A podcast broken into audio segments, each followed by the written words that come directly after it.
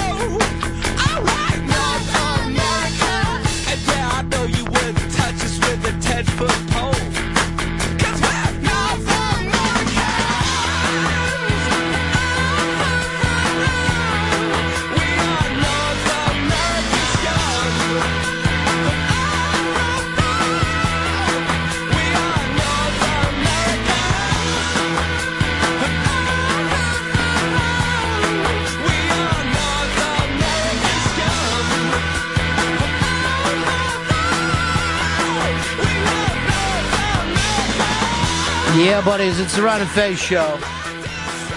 On one of the weekdays, 866 Ron Zero Fez. 8 866 Ron Zero Fez. Uh, time for your Ichibans.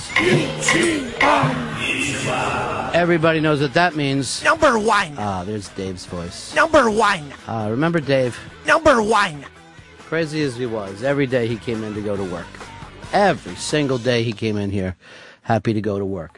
All right, 866 Ron Zero Fez, 866 Ron Zero Fez. And I'm not saying that like he died. I'm just saying on a personal thing. I miss him. Don't let anyone go, oh my God, what just happened to Dave? Ron said something nice about him. Uh, all right, it is the Ron and Fez show. Big news uh, is what we're looking for. The big Ichiban. That's the big story of the day. Uh, and I want you to say to yourself, I'm not just somebody who sits and listens. No, I'm a person who contributes. I don't just take, take, take. I'm ready to give one day. Uh, look, go, let's go over here. Start this off with the ECW zombie. What's your Ichiban? It sound like a million bucks today. Marks, rats, tap outs, and brains. ECW zombie from Staten Island making his debut. Letting you know that two days ago, Ichiban of the day, a doctor accused, arrested for writing over 3,000 Oxycontin scripts over seven months, making Staten Island the number one Oxycontin borough. Zombie, you got to be pretty proud about that, uh, considering uh, smallest borough, most Oxycontin. You know, zombie, zombie over 12 years. A lot of bumps, bites, and bruises in the, in the ring, Ronnie B. Mm-hmm. Sad faces today on Staten Island. Well, it's a tough one. Um, you'll have to find. You, you guys have to find another way to OD, I guess. No, no, not me, Ronnie. No. One day at a time, brother. One day at a time. All right, take care, zombie. There's the ECW zombie giving us the Ichiban. Now, if he can do it, you can say to yourself, God damn it, I can do it too. I can do it too.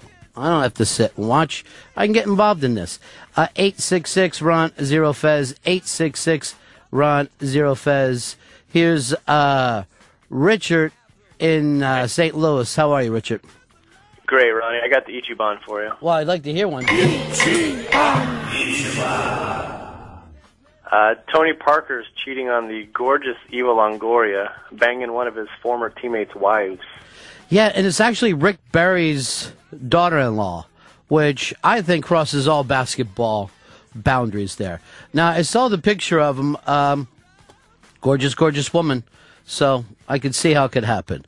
And in the meantime, there's Eva Longoria, who's let herself go.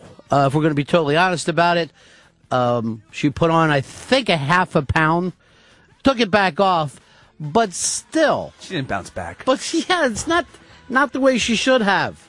And she's going to pay attention to this guy. Now, the weird, the awful thing, too, and again, I don't want to get into this whole Rick Barry thing, but he was a fabulous ball player, and his son's playing. His life should be fantastic. Who does he find out this story from? TMZ calls him, and the quote was something like, "Oh my God, this is going to kill my son. I didn't know anything about this." Um, let's go over here because I don't always have these on the Ichi, Ichi bums, but I have a Spy report. Spy report. from our own Jermaine Lassier. Now, if you go into uh, Jersey diners, you know just how well respected this man's work is. They blow it up, they hang it on the wall. In the world of film, everybody wants to talk to G Baby. How are you, pal?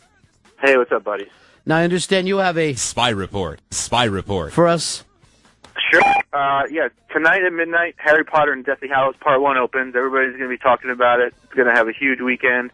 I saw the film last night. And what did you think of it? Um, I'm a huge Harry Potter fan.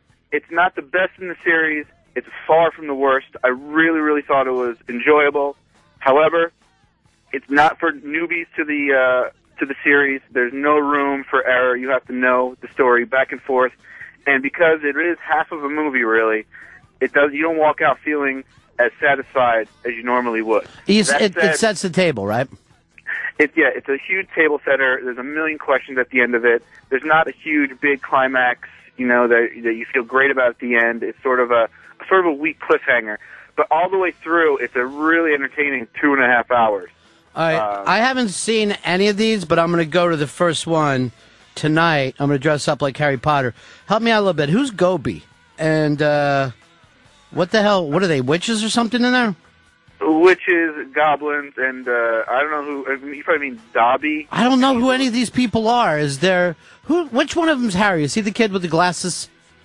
He looks like Rustin, but with glasses. Yeah, that's Oh, Harry. that's a damn good look for a young man.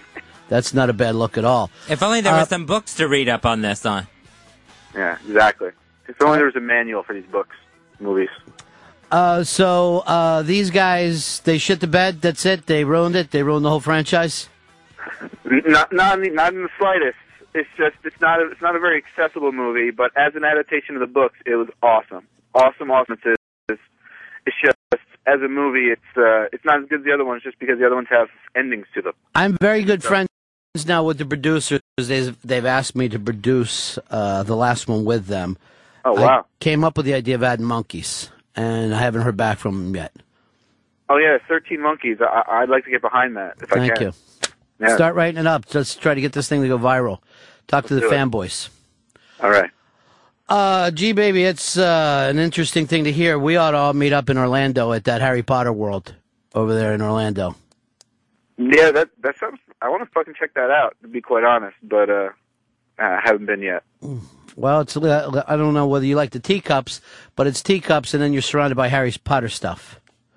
Oh, oh, it's interesting. It sounds Yeah. like fun. I think. Yeah. All right, uh, talk to you later, man. All right, Peace. so you see, bud. There is Mr. Hollywood, the man who knows the insides and the outsides, Jermaine Lassier. G Baby, as we sometimes call him. All right, it's that simple, folks, to get in on the Ichibans. I'm willing to hear your Ichiban. Ichiban. Uh, Frank, Strong Island, you're on the Ron and Fez show. Yeah, Ron, uh, the governor of Florida is thinking about giving Jim Morrison a uh, pardon for the 1970 conviction. Uh, I heard about this. I don't know whether it's going to happen, or not. I know that uh, that people are going back and forth on whether it's a good thing. And Chris Stanley is just excited as hell about it. He wants this conviction to be overturned. Fuck no. He's a rock star. He should be fucking banned from places. Or he was a rock star. So Come you, on. You want him to keep this on his record? Hell yeah. What if it's the one thing keeping him out of heaven? They belong in hell too. Oh, Jesus.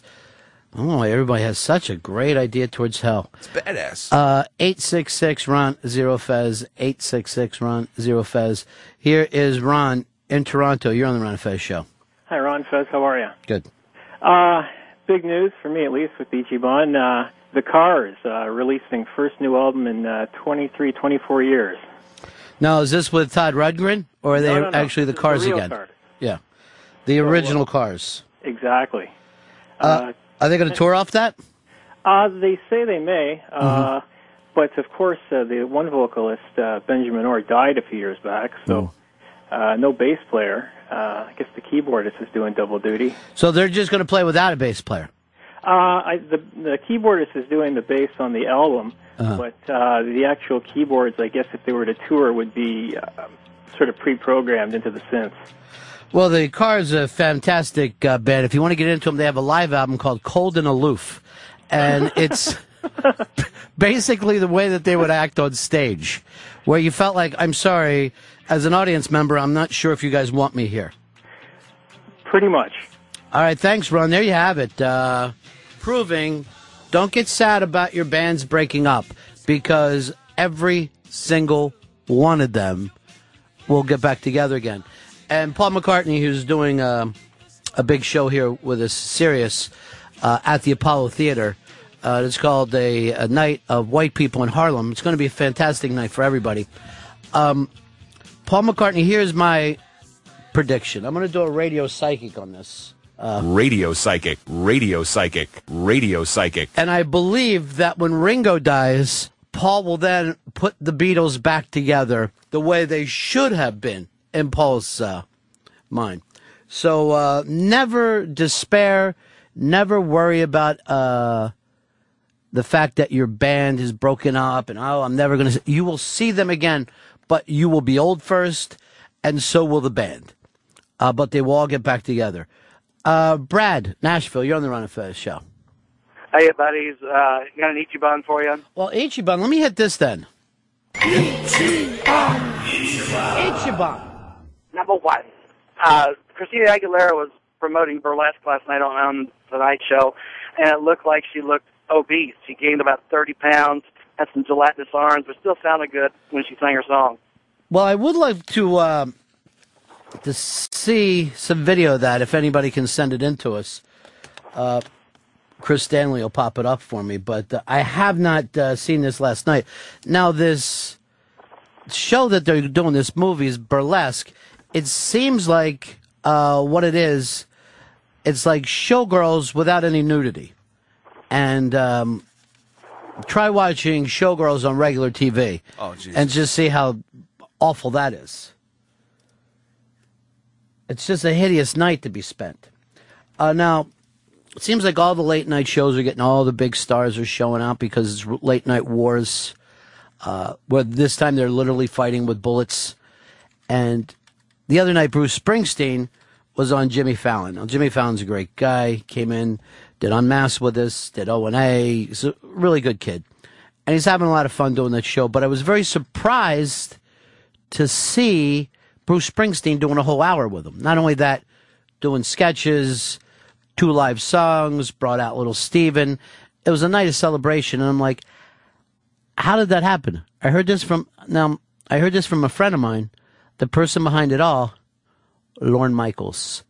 Lorne Michaels put that gig together. He's the master. He is the master, is he not? He is the master, and see, that's that's not uh, like any kind of uh, public image where people go, "Oh, Lorne Michael swings a big stick," but in his own way, he gets things done quietly, quietly all the time. That's the way to do it. Uh, this is the uh, Tonight Show footage. Yeah. I'm still waiting Christina for her Aguilera on the Tonight Show. Thank you. I'm still waiting for her to walk out. It looks like it's on pause. Oh boy, this is not. I just needed to see her. Doesn't need to be all this. Yeah, I don't need to hear it at all.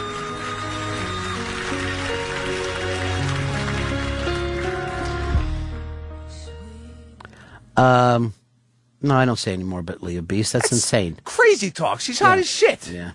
She is definitely not morbidly obese. That's an insane fucking person who called in. She's wearing a dress. She's not wearing form fitting spandex. but uh, no. She looks fine. Very sexy. You're a big fan of hers, huh? Oh yeah, and she's newly single. Good for her. But Uh, apparently, it's like Lindsay Lohan's ex uh, girlfriend is actually banging her. Apparently, or some weird shit. I don't even understand what that means. Who's Lindsay Lohan's ex girlfriend? Samantha Ronson, some like uh, she's some some, DJ, some Hollywood DJ that goes around and fucking DJs parties in Hollywood. Apparently, she's breaking up all these hot broads. All right, so you're telling me she's with Mick Ronson now. Wow, that's exciting news. I'm going to let Bowie know about that. So, uh, in the, are you going to go see Burlesque or at least steal it and download it? I might just you know fast forward through to her parts. You know, download it. Just do that. Give it that treatment. I want you to let me know when you do your boot, come in and do a review. Let me know when she does Genie in a Bottle. Because, uh. Burlesque song? Wasn't that's I think the only song I ever heard of, and then that uh, "I'm Beautiful and So Are You" song that everybody likes so much. I think it went to number one and stayed there for six years, and it just showed that everybody could get together in a whole uh, big way. Um, all right, there you have it. Our listeners are lying to us in their Ichibans. Um, I need real Ichibans. 866 Ron Zero Fez. 866 Ron Zero Fez. Um, wait, wait, hold on. We've got another update from Blaine, Connecticut. Blaine, what do you got for me? Yeah, you got to see when she's interviewing with um with Jay. When she's got her legs crossed, you see her thighs are so thick and juicy. All right, so you're uh, saying the the problem here is she's standing up and her legs look perfectly fine, but when she sits down, I'm going to be appalled for some reason. Oh, well, well, I well I like it. She looks juicy to me. Yeah, Mm. you you like juicy. All right. Yeah. All right. I'll have to right, take you out to get some ribs. Um, well, there she is. She's just singing her little heart out, and she looks uh, fabulous. Uh, Chris Stanley, who is a gigantic fan of hers, I think she looks just fine. Um, Why is everyone shitting on Christina? Why is everybody out there waving goodbye with her? What the hell just happened? What do they all get out and wave in the middle of the show? Insanity. It didn't look like she sat down at all on this show. Well, perhaps she sat down before the song. Like you're just getting that one musical thing, uh, but perhaps she came out, did an interview where you saw her juicy legs, and then you, then she went over. All right, there she is sitting down. All right. This is one of the problems with people saying things about her. It's one of the problems you have when you uh, break out as a star when you're 17. And then people are like, well, she put on weight. Like everyone looks the same way as when they were a junior in high school. Why you look like an adult? What the fuck? All right, there's her legs. They look fine to me. It's crazy. Come on, man. Now, of course, we're not looking on high def, which makes everybody look awful. Uh, is that a pockmark? Uh, let's go over here to Thomas. You're my fez. Yo, I think if the camera adds 10 pounds kind of thing, she's definitely not as skinny as she used to be, but she's curvy and voluptuous, definitely looking good. All right, so uh, this has uh, become, you know, I almost feel like we're doing top 40 radio here. This has become a much bigger topic than I ever expected on the uh, Ron and Fez show.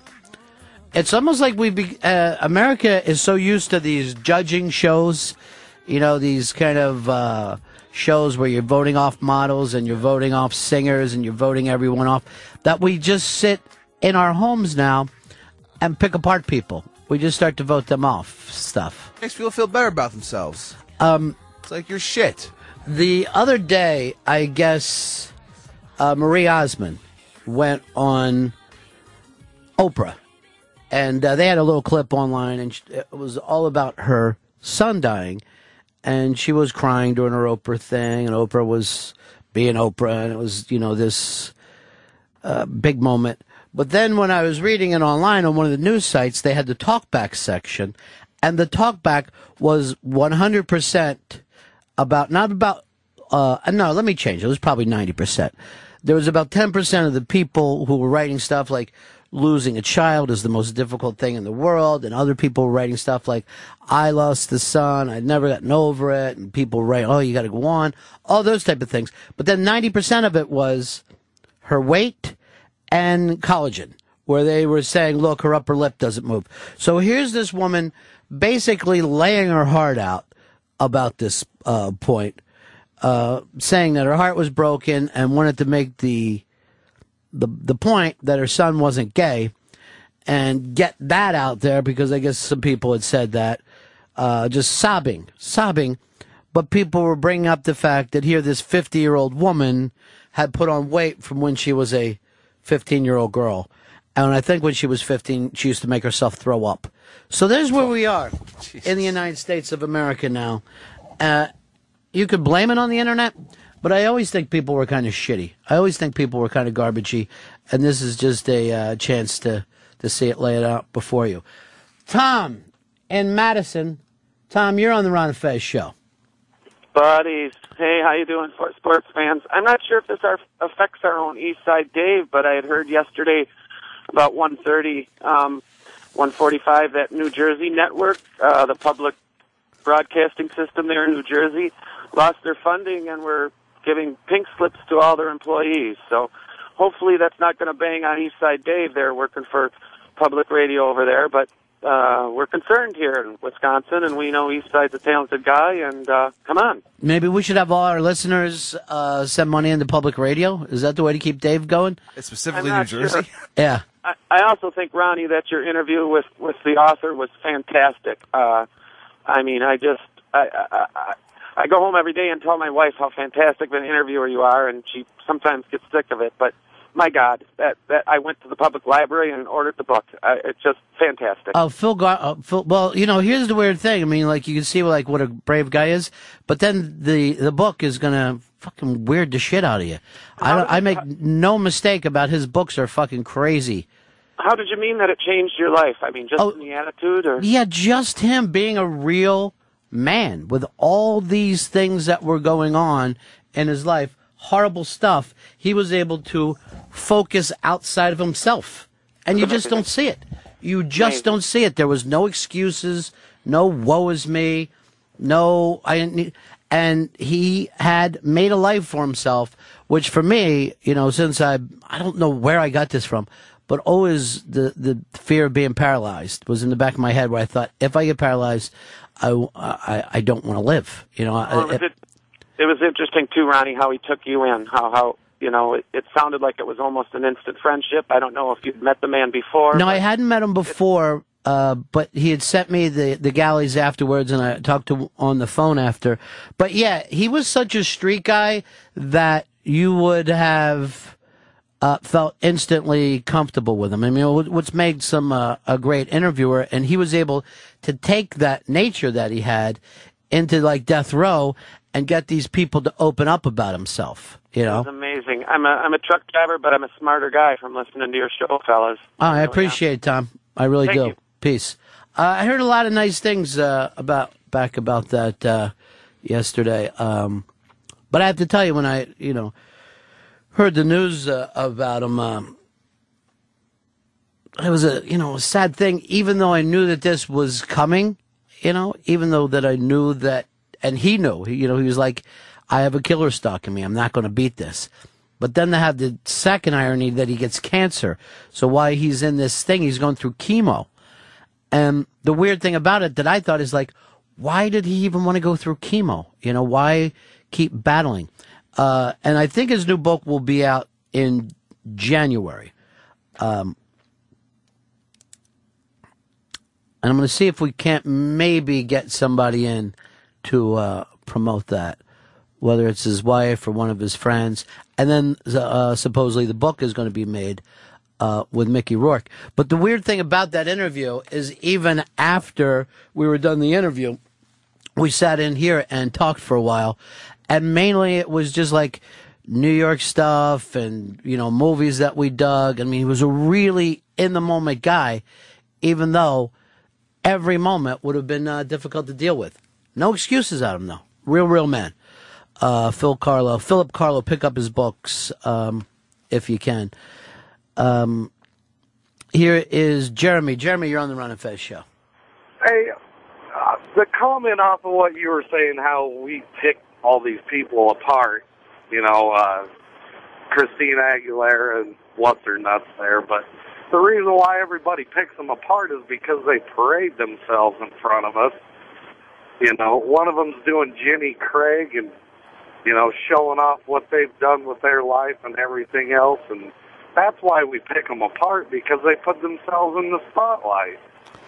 Um, yeah, I guess there's some part of that, but it's still a reflection on the person doing it. I mean, if somebody's talking about losing their son and you're sitting there talking about their weight or the fact that they might have had some kind of plastic surgery, the human experience is now gone for you, Jeremy. It's fucking gone. You are not uh, a part of humanity anymore. You're some kind of a strange fucking critic sitting in the dark attacking people. I mean, it's fuck, it's insane in a while. Now, there's plenty of times. I think if you go dancing with the, on the stars or whatever, you expect to be made fun of. My only point was, here's this woman who was talking about her son committing suicide. She was obviously destroyed by it. I don't know anything about her, but I don't know how as a human being you can't look over and be somewhat touched and see yourself as a human, and you could end up losing anyone that you love at any moment of the day. And while this is being discussed, weight issues or whatever, upper lip moving up, there's something fucking insane about the way we've gotten. Um, here's uh, Radio Shark calling us Frank from New York. You're on the Ron and Fez show. Oh, he hates it. He hates when people know who he is. Rumpelstiltskin is back in his hole. so sad. Who's working the phones today? That's not Draft House. Not Draft House is the shit right now. Yeah, he's fucking lining it up. I might want to change his fucking name to Geeter with the Heater because he has he has burnt down the Radio Shark like nobody before. Yeah, he's making him look like a real asshole. Uh, Renzo, you're on Ron and Fez.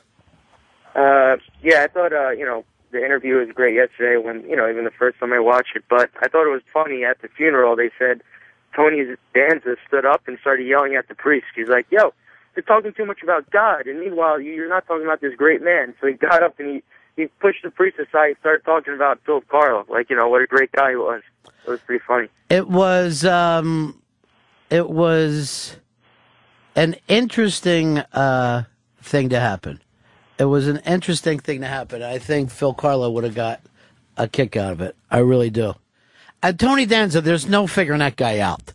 I was When I read that, I was like, "What the hell is he doing?" But seriously, I think show? I, I would want a guy to do that for me, or I would do it for a buddy of mine. That'd be awesome. Because I have been to funerals before where uh, a priest or a preacher had never met the person and is just talking about, you know, and even when they get into a wonderful person who did that, well, maybe they weren't. Maybe that had no reason at all about why people cared about him.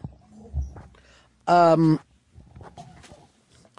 the weird thing is, is that night that he did that is the night that I saw him over at Elaine's. Remember when I just told Yeah, you? yeah, yeah. I saw Tony uh, Danza.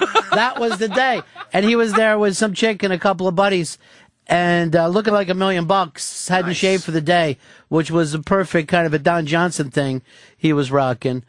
Um, Good for Tony Danza and Philip Carlo, I guess. Yeah, I, I think Philip Carlo would have dug it in a big way. Um, but then the other thing they said is that Mickey Rourke couldn't make it, but set some six foot giant arrangement, which is really funny. Like not everybody gets that, you know. But again, like you know, sometimes that's considered tacky. But I bet Phil Carlo, being a guy from Brooklyn, would have loved it because those Brooklyn guys always try to have the biggest flower arrangements. And when Gotti died, there was like somebody would just send this flower arrangement like a martini glass and the next one would come in as a giant cigar and then cards as flowers. I don't know like, like it was a fucking rose bowl parade for the guy. Uh, and i guess if you're working there you know you're working at the flower place and some um, mob guy fucking comes in and need this perfect flower arrangement you must be sweating those flowers you're just scared shitless the whole time brian rochester you're on the ron fez show Hey, what's up, guys? Hey, Ronnie, the way you set up the interview yesterday, you said that the guy couldn't breathe. Uh, he couldn't breathe while he was, you know, talking. So, how did you not hyperventilate during that interview? Because I was yesterday. Um, it was just because of the vibe that he got off. But like, obviously, when you first see another human in that situation, you're like stunned and you take it on. But his mind was so much bigger than what had happened to his body, and Yeah. I just got really caught up. And if you notice when we do that, uh, we went through all this stuff with the book, and I didn't bring up the condition that he was in. And then finally, when he brought it up, we started to talk about it. But at a certain point, I'm like, well, this has nothing to do with the book that he's written. But then his next book was about him living with Lou Gehrig's disease while he was doing stuff about killers. Uh, so we went in that direction a little bit. But oddly enough, it was never top of his mind. Right. It was just the way you set up the interview before you played it yesterday. Yeah. And so I was just waiting for him, knowing that he wasn't breathing, and his answers seemed kind of long-winded. Yeah, he would. however long his air would hold out, uh, that's what he would do. And then immediately he needed. And I noticed, like towards the end of it, he just said, "I'm he went like, excuse me, I need some air." And I'm like, well, maybe this is going on a little too long for him. Whatever. I was just trying to take the feeds off him, but you know, beyond the condition, I think that even long before that, you would have met him and thought, well, this is an impressive guy. He wasn't one of those guys, I don't think that once something happened to him, he became impressive. He just kind of lived that way. And as a matter of fact, uh, the next time I talked to him on the phone, we ended up talking about his younger days in this bar that he used to hang out. Uh, that Bruce Willis. It's a very famous bar in New York where Bruce Willis used to be the bartender before he became Bruce Willis. And just like you could tell from even the stories he was telling, he was a guy that just appreciated life, just appreciated life and being involved with other people. And uh, I don't know, it was one of those things. I was just never going to forget Phil Carlo. Um, here is uh, here's Peter. Peter, you're on the Ron Fez Show. Yeah, my friend of mine, he, he was a biker and he died. And uh, at his funeral, all his fucking buddies from the motorcycle club, the Diablos up here in Massachusetts, they fucking showed up with a Harley Davidson flower arrangement. It was the size of his fucking chopper. They fucking brought the thing in. Three guys carried the fucking thing in. It was all made out of flowers. It was fucking so tacky. Oh, it was great. Yeah, those things are always uh, hysterical. Always really great. And you know, I used to think, oh God, this is so tacky, but the fact that America's kind of become tacky anyway, it just works for me. All right, we're going to take a break here. 866 Ron Zero Fez. 866 Ron Zero Fez. How you doing today, Fez? Uh, I'm doing okay. Great seeing you. Uh, Lily stopping in today? Yeah, she uh, signed it downstairs actually a couple minutes ago. I know. Yeah, So I guess uh, she's heading back to Rochester next week. looks like it. Fez, I'd love to have you involved in the show today. What's it take? Do I got to drop the F bomb? No, no, no. I, I, I'm- I'm here. I'll get involved.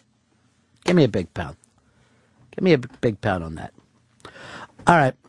We'll be right back in a few moments. Uh, Lily's going to be sitting in with us. It's the Ron Fez show.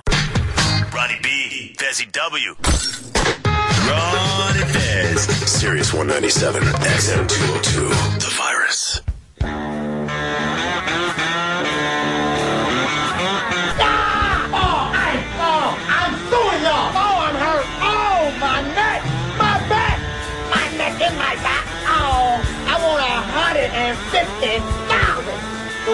Out of court right now for twenty bucks.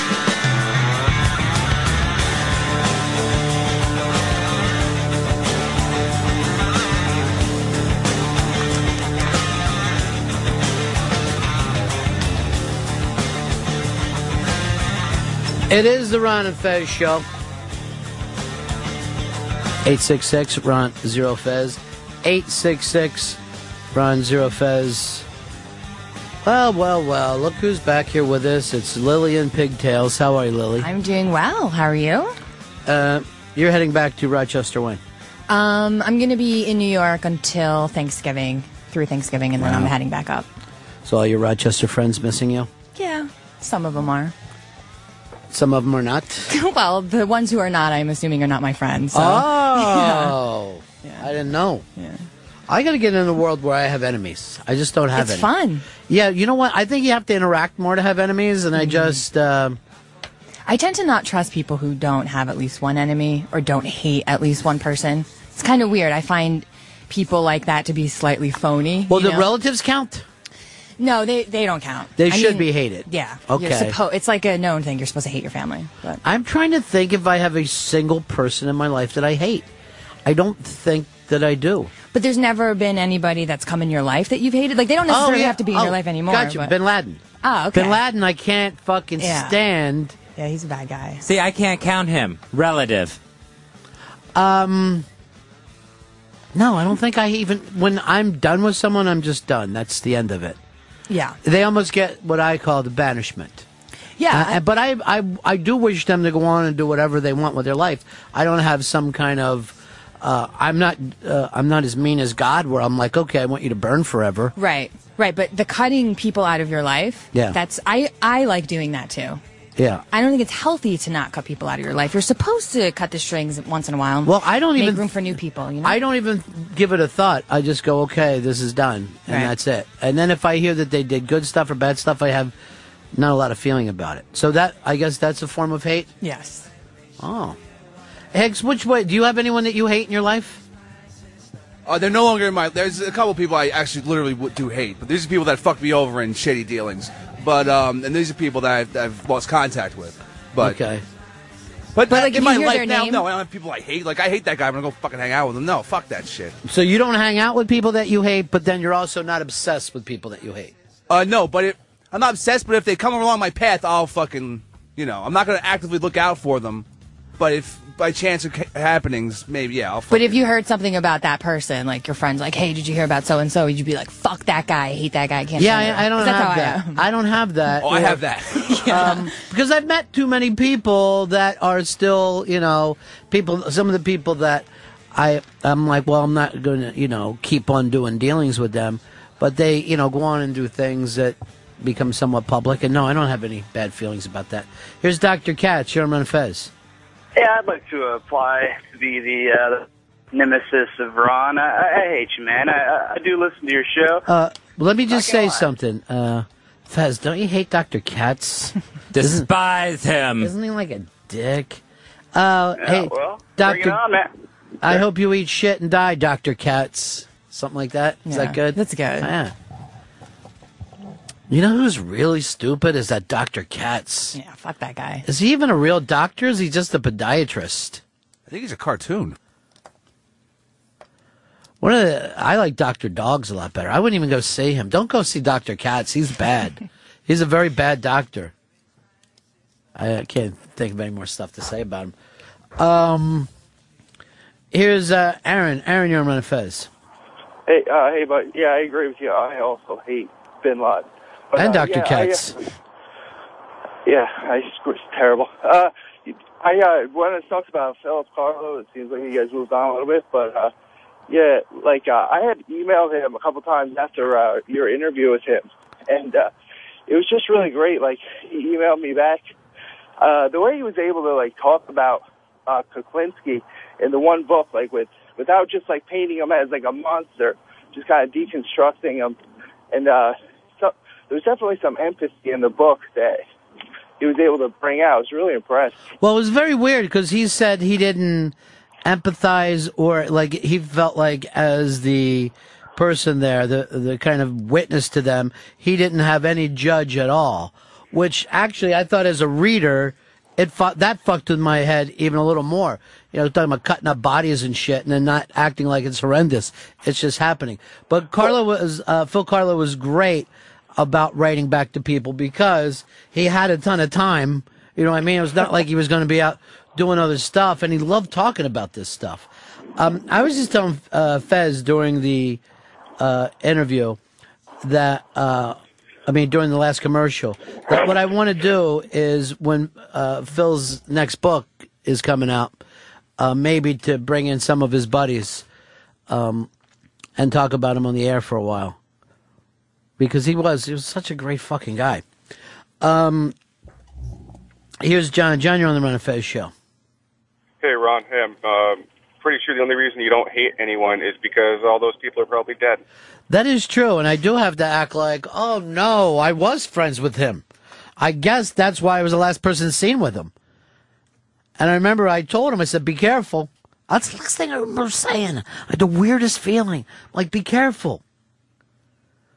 Um, no, I'm trying to think if I have any of this hate stuff. But death does sort of change your views on people. You know, as soon as they die, you're like, oh, well, maybe they weren't such a bad person, you know?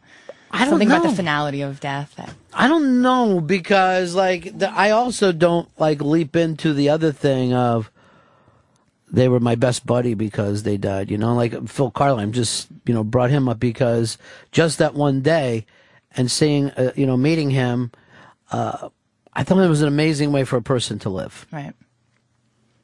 He's almost the anti-Fez, where his body was destroyed, but his mind was optimistic. Where Fez is is is Fez. Yeah. Um, how how long of a list of people that you hate do you have? Oh, it's not that long. I've I've kind of let go of a lot of the hate, but there's certain people who've done things, you know, that you're just like, I don't know if I can ever really kind of let go of that. I was while I was sitting here, I made up uh, a list of people I hate, and I just have Rob Cross, who's our PD, and then any of Rob Cross's friends, which I wrote down. Hate by association. I don't even know. I just already think that they have bad judgment. I just think that they must be awful people. and then for a list of friends, I put down people that don't get along with Rob Cross. Um, here's uh, our buddy Bill. Bill, you're on Manifest. Uh, hello, everyone. Uh, Ron, I remember hearing that interview the first time, but hearing it again yesterday and hear, hearing what you had to say was amazing. But what really affected me was hearing a man who's so who has is so eloquent and has so much to say, and you only have a limited amount of time before he runs out of breath. Yeah. And the whole time I felt short of breath myself, and I, couldn't even imagine. I mean, that. Thank you very much. I appreciate it. Uh, you know, well, uh, obviously, like the last time that you know that we did the interview, I didn't set that part of it up because I was just treating him like an author who had a book coming out. but I really don't. I, I really did want to do that after I found out that he passed away, just to point out to people the amount of uh, strength and willpower that he had. But I will always remember that as he was running out of breath and I was watching his last things, it was almost like a gasping thing, and his wife had to be right there to give him more oxygen. And while that was happening, I mean, imagine going from like a choking feeling, uh, and then you're getting oxygen, and then somebody's asking you while that's happening about your work, you have to then re-get it back together, and then go back and answer that question incredibly intelligently. Is is an amazing guy. He's an ama- and his wife, beautiful, amazing, and uh, it was like seriously one of the, the greatest things in radio in my life just to to meet those people and, and see that you know what the human spirit can be. Right. That's an Um, amazing thing. That and you yet- can acknowledge that when it comes into your life, you know? Yeah, you It's an have to be amazing able to. You know, there was, uh, and, and maybe I'll, I'll reset the table on the RBI thing and, and, and point this out. But it's very funny that you said that. There was a book out a few years ago. Uh, they made it into a movie too called A Guide to Recognizing Your Saints. I think we saw that. Um, we went to the premiere of that Oh, together. yeah. yeah, screening of it. Yeah. I always love the title of that, and it really is true that you never know the people who come through your life, and for whatever reason, they could give you a piece of advice, or more likely, a piece of them just gets kind of left with you, where you say, "Yeah, this is this is a way to to live," you know, and sometimes it's you know, whatever teacher you had, like everybody, like through all those shitty years of school, there's normally like one teacher that people go, all right, that lady uh, really kind of moved me over here. Could be somebody that you work with, but sometimes it's just somebody you meet for a moment. and they know? might not be aware of it either. Yeah. You know, though they might give you advice and you're like, wow, that changed my life. And they didn't even think it would change Right. your life, you know? Or it could even be something that you've heard before a million times, but it was just presented uh, at, at that moment. Um, and it's very, very strange. It's very, very strange across the, the books like that. You never know how that's going. Um, here's Joe. Joe in Boston. You're on my Fez. Hey, you guys were talking about uh, hating people before. Um, yeah. Yeah, I don't hate people. I just seem to feel better when they're not around. That's not a that's not a bad way to live your life, but it's certainly better than to stay in that thing. And I also hate that thing if you have somebody in your life that you act like you're friends with, but you two are competitive together. Frenemies. Oh, is that what call that's it. called? Yeah, it's called a frenemy. I didn't know A that. friend and an enemy, yeah. Uh, so that's the person that you're always trying to outdo. Absolutely, yeah. And I hate when you get around people like, um, oh, we're having beers. Now we're playing foosball, and suddenly it's turned serious. And the guy's like, Yeah. fuck this. And you're like, wait a minute. This is no measure of how we are as human beings. You're overreacting to this. All right, frenemies. Uh, I think Hicks is going to be my frenemy. I'm very jealous of the fact that he doesn't have heat and that he's allowed to smoke inside. yeah, all right. Okay. You can come over. You can come over and fucking hang out and smoke then. I will. I'm going to come over and use your place as a cigar club. All right, cool. We could start a tobacco speakeasy here in New York City. That's actually a fucking great idea. Someplace that you can go in, smoke, but not pay cigar club prices because they have cigar clubs in New York. And you're like, oh, that's great. How much is this, this cigar? $52. And I'm like, uh, no. Is there a cover, or is this over? Everything's super overpriced. No, everything's overpriced and, you know, the you've got to drinks be, are overpriced. You have to pay to sort of be a part of the club. too, right? Sometimes you do. There's some that are open to the public, and um, I'm trying to think of. There's some that just are over the top. I used to have a place that I went to that. Well, you've been there before, but he'd rather us never bring it up again. Uh, uh, I was down there not too long ago. They the cops had leaned on him so much that finally there's just an upstairs room now. You can't smoke in there anymore. Oh, man. Yeah, it was, it's horrendous. It's horrendous. And Bloomberg wants now to be the president. Yeah. So he could stamp out sugar, tobacco, and music across the United States of America. And put bike lanes in everywhere in the world. A lot of bike lanes in a New lot York of bike anymore. lanes, yeah. Which is great for Ecuadorians. I don't know how anybody else does with it. In Williamsburg, they have so many bike lanes. People have to park in the middle of the street now, and there's just bike lanes around the cars. It's more bike lane than road. It's fucking crazy. You see that in Chelsea too. There, the parking's like in the middle of the road. They like Yeah. made these medians, and now there's bike lanes on either side of them. It's just constant bike lanes, which, let's face it, that's nice, but you're not going to ride a Yeah. bike every day. Yeah. What the fuck for? I'm a grown man. I can't be riding a bike. I thought I gave that up when I was like 13. I haven't had a car in almost two years, so Uh-huh. I've only got two wheels. I've got a bike. So it was, Even in Rochester? Yep. I live downtown in Rochester, so it gets me around. There's a downtown in Rochester? Yeah, surprisingly there is. I did not know It's not that. that big, but it, there is a downtown. Um, here's uh, Ford. You're on Ron Fez. Well, hey, buddy. Can we get an, uh, an update on Fez's heart? Only because if it's true about the dying in threes, Ronnie, you've had two people who've touched your life recently. Oh, wow. I didn't think of that. Artie, Hmm. Phil. Who's my next? I honestly think. I'm starting to have a feeling it could be Stink Nuts. I think he could be the next one to go. Stink nuts. Stink nuts. Um, I don't know if I believe in the dying in threes. Do you fall for that? Because I see it happen in fours too many times. People just die too often, Yeah. you know?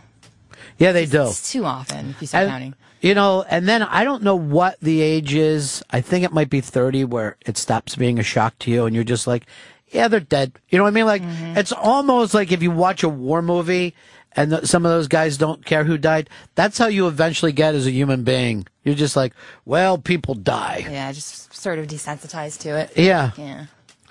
Um, and it's weird too. It's weird because at a certain point, you're like, so maybe the living part isn't all that big of a deal. You Yeah. know, there's no reason to make such a big deal about being alive. Well, I think that's kind of what I'm going through right now. I think there's like that quarter life crisis. I've like- read about this now. Yeah, I've done a tremendous amount of reading on it, and I definitely think that I'm I'm having this right, quarter what's life it, crisis. what's in the quarter life crisis? Um, where you're sort of just questioning, Mhm. um, you know, your values and you're questioning about your wants and your needs and all these things in your life. Do I really want this job? Do I really want to settle down and have a family? And and now, so I think more than ever, there's so many more options Right. that we have as you know 20 something year old kids kids coming out of college have the world you know they can do anything they want and so that scares a lot of people you know it's not Too much set- freedom, yeah. too much freedom kind of scares people and they don't know what to do with it you know it used to be planned out you know you go to college you get married you have kids you get a Right. job and that was it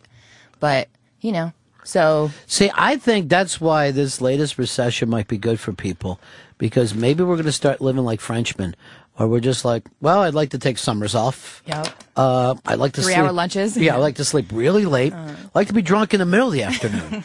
And because when you really think about it, um, what the fuck are you know? What is the big deal to work so hard to get an extra what? yeah my dad's cousin from france is actually staying with us right now Mhm. and uh, he's like i don't think i could ever move to america because all our family's trying to get them to move here you Right. know and he's like no way I, I could never do the american lifestyle it's just too stressful you know Well, the only thing that we seem to ever like get behind here is making more money. Like if if your friend says to you, "I'm going to kind of sell all my stuff and move into a smaller place and work less time and spend more time like painting or learning the guitar or being with my kids," we go, oh, "Poor fucking failure."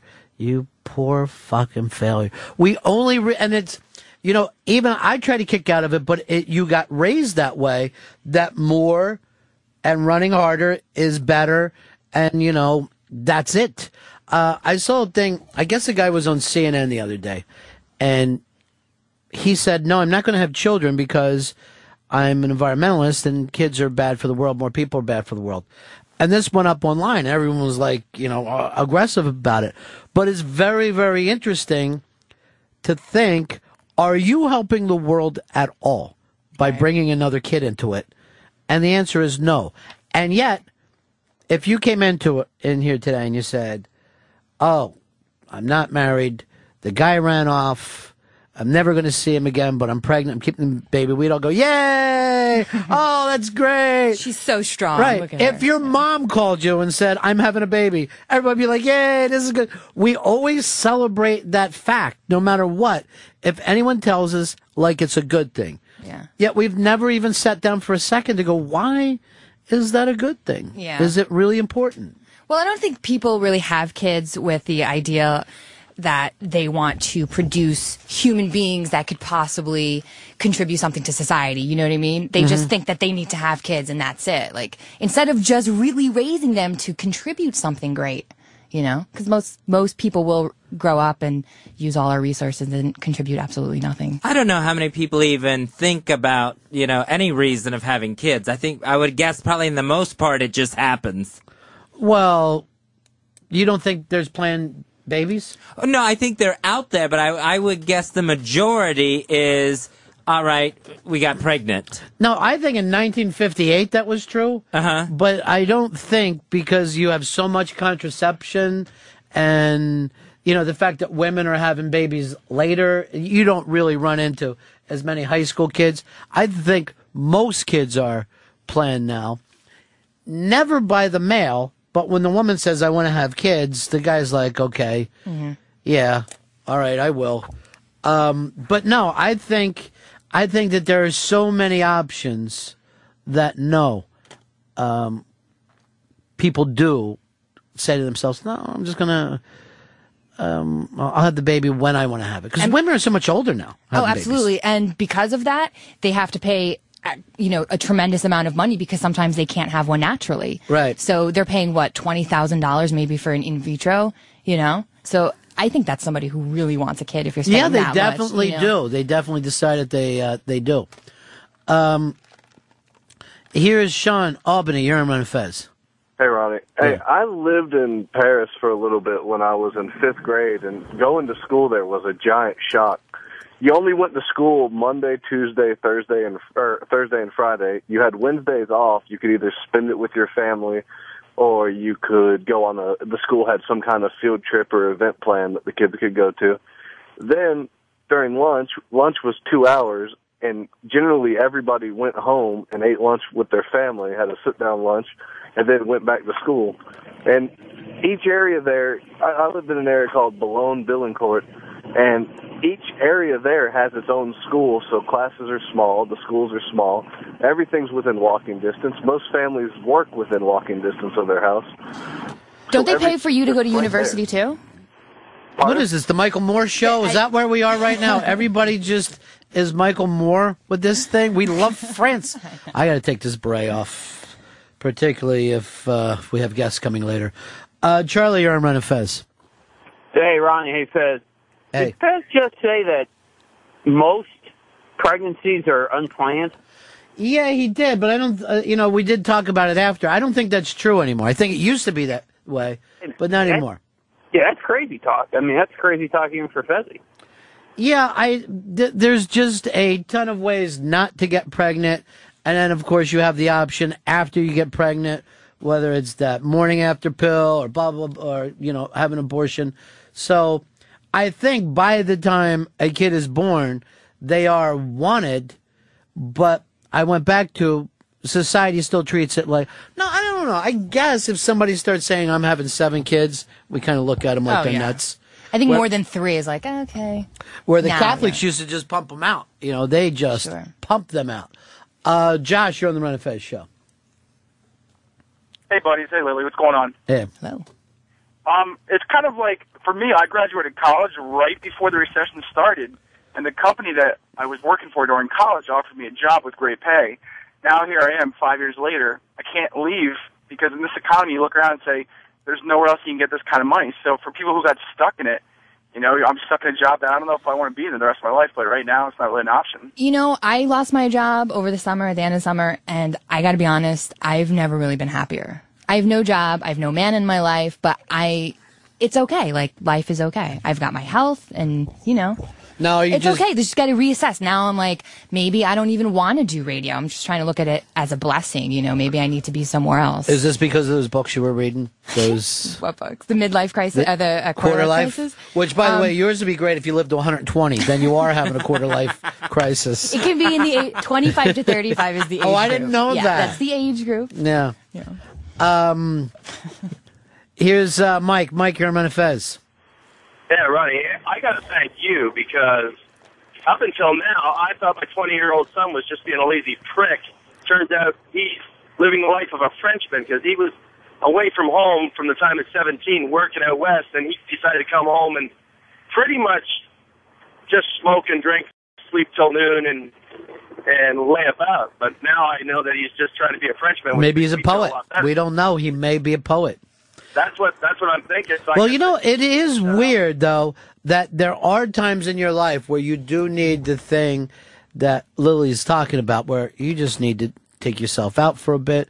Uh, Fez and I had uh, some time where we were out of work, and I said I'm not going to, you know, look that hard for a while, and then we're, you know, then we would restart small and figure out what we'd want to do. And if we didn't have that period, we never would have went to New York City, Right. and everything else changed.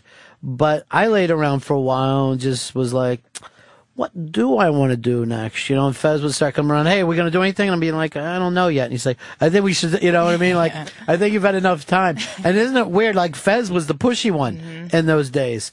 And I was like, I'm not totally sure uh, what I want to do. But you spend that time reading and reevaluating. And particularly in this kind of work, it, it, you know, then you can come back in and do the kind of show that you, you know, want to do, which in no time at all, it gets fucking, just, you never get to do the show that you want to do. Right. Something always comes up. And normally it's your own fault. You can blame everybody else, but normally that's your own fault. Um, let's go over here to, um, Justin, Phil, you're in my Fez. Hey, what's up, guys? Yeah. Ronnie, I think you're crazy, man. I, I would say that that most children are not planned. I think it's it's economically based. I'd say m- maybe uh, upwardly mobile middle class families plan pregnancies. But I mean, if you look at the statistics in the city, I mean, you got you know It's a very good point. You know what? You're right. I was just treating that as a white person. it's, I wouldn't even say it's it's a, a racial thing. I think it's it's economic. I mean, in the inner cities, Same thing. Across yeah across the board. When you're saying inner cities, you don't mean inner city white people, because inner city white people are fucking loaded. So well, I would say uh, well Hispanic. why can't we just say, yeah, there are probably Hispanic and black people that are still having accidental uh, pregnancies. You're 100 percent correct. That's why I'm I'm going through the cities trying to teach people how to use condoms. Me and B. Palin. Oh wait, I got myself confused with situation again. Um, here's uh, Rob. You're on Fez. What's up, buddy? It's Rob. Um, Ron, I just have a quick question for you. When you were talking about who are recognizing your saints, Yeah. uh, and Lily, you, you were really right on point saying that other people may not even know the impact they have. Um, Ron, you have a tremendous impact on other people's lives every day. And legit, like you, you told me about Joseph Campbell and a lot of stuff like that. Yeah, when people bring it up to you, you, you really downplay it. So how do you how do you reconcile those two things together?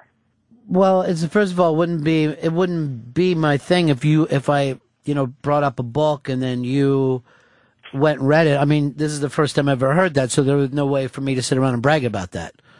Ladies and gentlemen, it- I'm the person who turned I mean on general, Staten a life- Island and some authors. Um, I don't know if I have an impact on people's lives. I mean, some people tend to listen for a little while, or some people tend to tape it. But um, you know, if maybe through some of the, you know introducing them to other things in life, perhaps there's some of that. But I think everyone does that.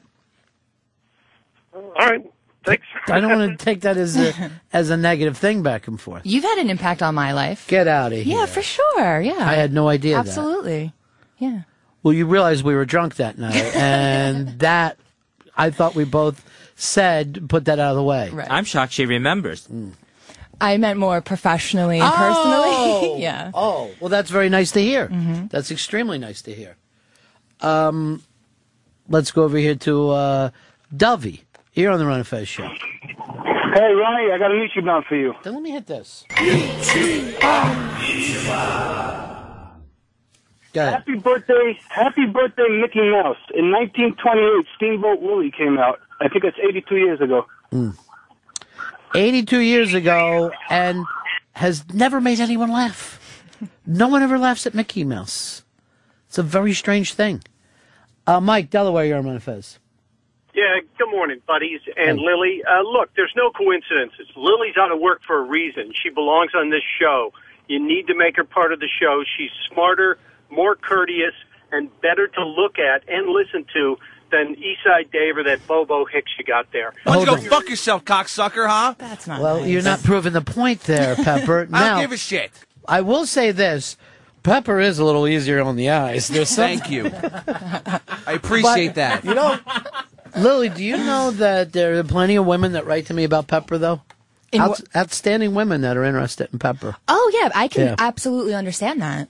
Pepper's got this allure to him. There's Yeah, he this, does. There's this bad boy that, like I said, the last time I was here, he's got that long hair, and it's just like he doesn't give a shit. And there's something very alluring about that to a woman. Now, at first, Mm-hmm. but if you're in a relationship five years in and the guy doesn't give a shit, then you're in a horror story. Yeah. Then you're in a living, walking nightmare. And I'm just pointing it out to the women. If you do like Pepper as much as you think, one night stand is the way to go. Yeah, and then you're like looking for your under, you know, with the Mm-hmm. mattress on the floor amongst all the crap on, you know. What stand. mattress? Oh, Here's the thing.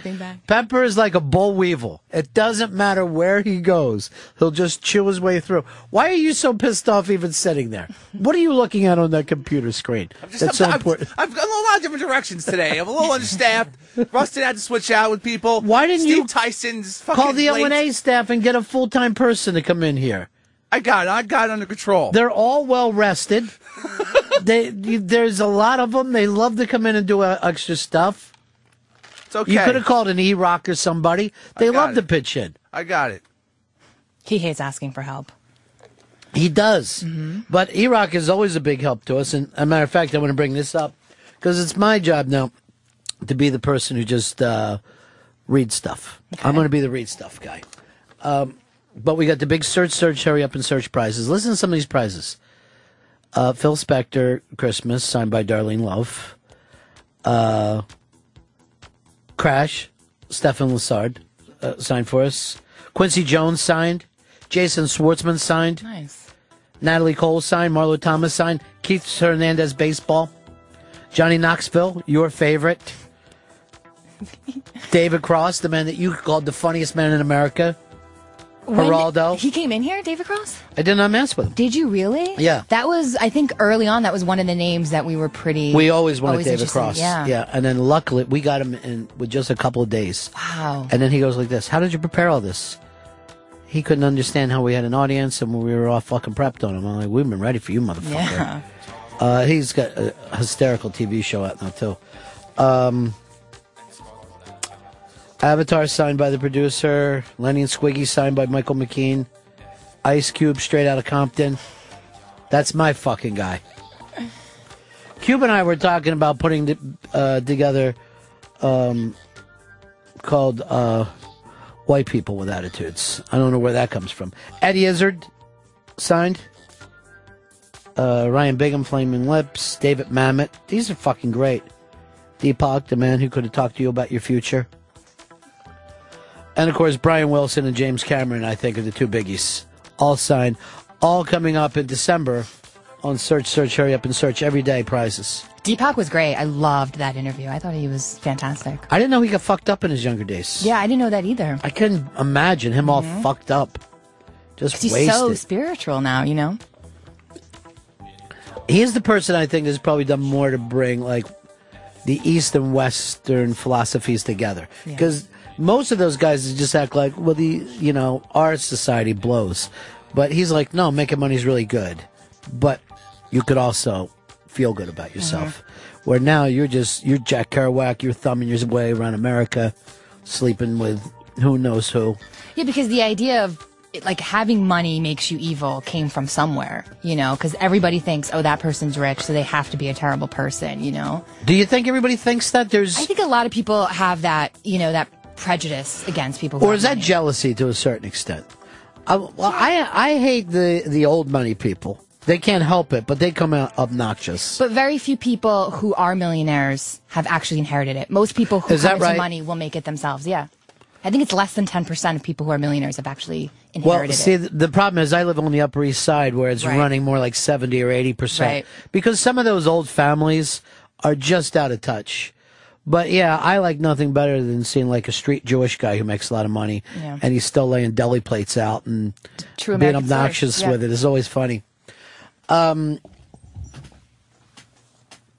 Let's go over uh, to John. Wants to ask Lily a question. Go ahead. Hey, Ron, how you doing? Yeah. Um, yeah, I, I kind of was agreeing with Lily. I definitely feel like I'm going through a quarter life crisis right now. Uh, 25 years old. I just switched jobs. Uh, I was three years from a job after college, wondering if you know I was looking to buy a house, then I wasn't, and then I put effort to join the military, and I didn't, and I just took a new job and moved up here to New Hampshire. Yeah, you're in it. So You're all fucked up, huh? You're all fucked Oh. up, John. I'm all fucked up. I'm fucked up now. You know, I got to get the Sailor Jerry's in me. But my point is, I, I wanted to figure out, you know, what what Lily was reading, or, or you know, what she kind of found out about it, because it, it definitely feels like a quarter life crisis.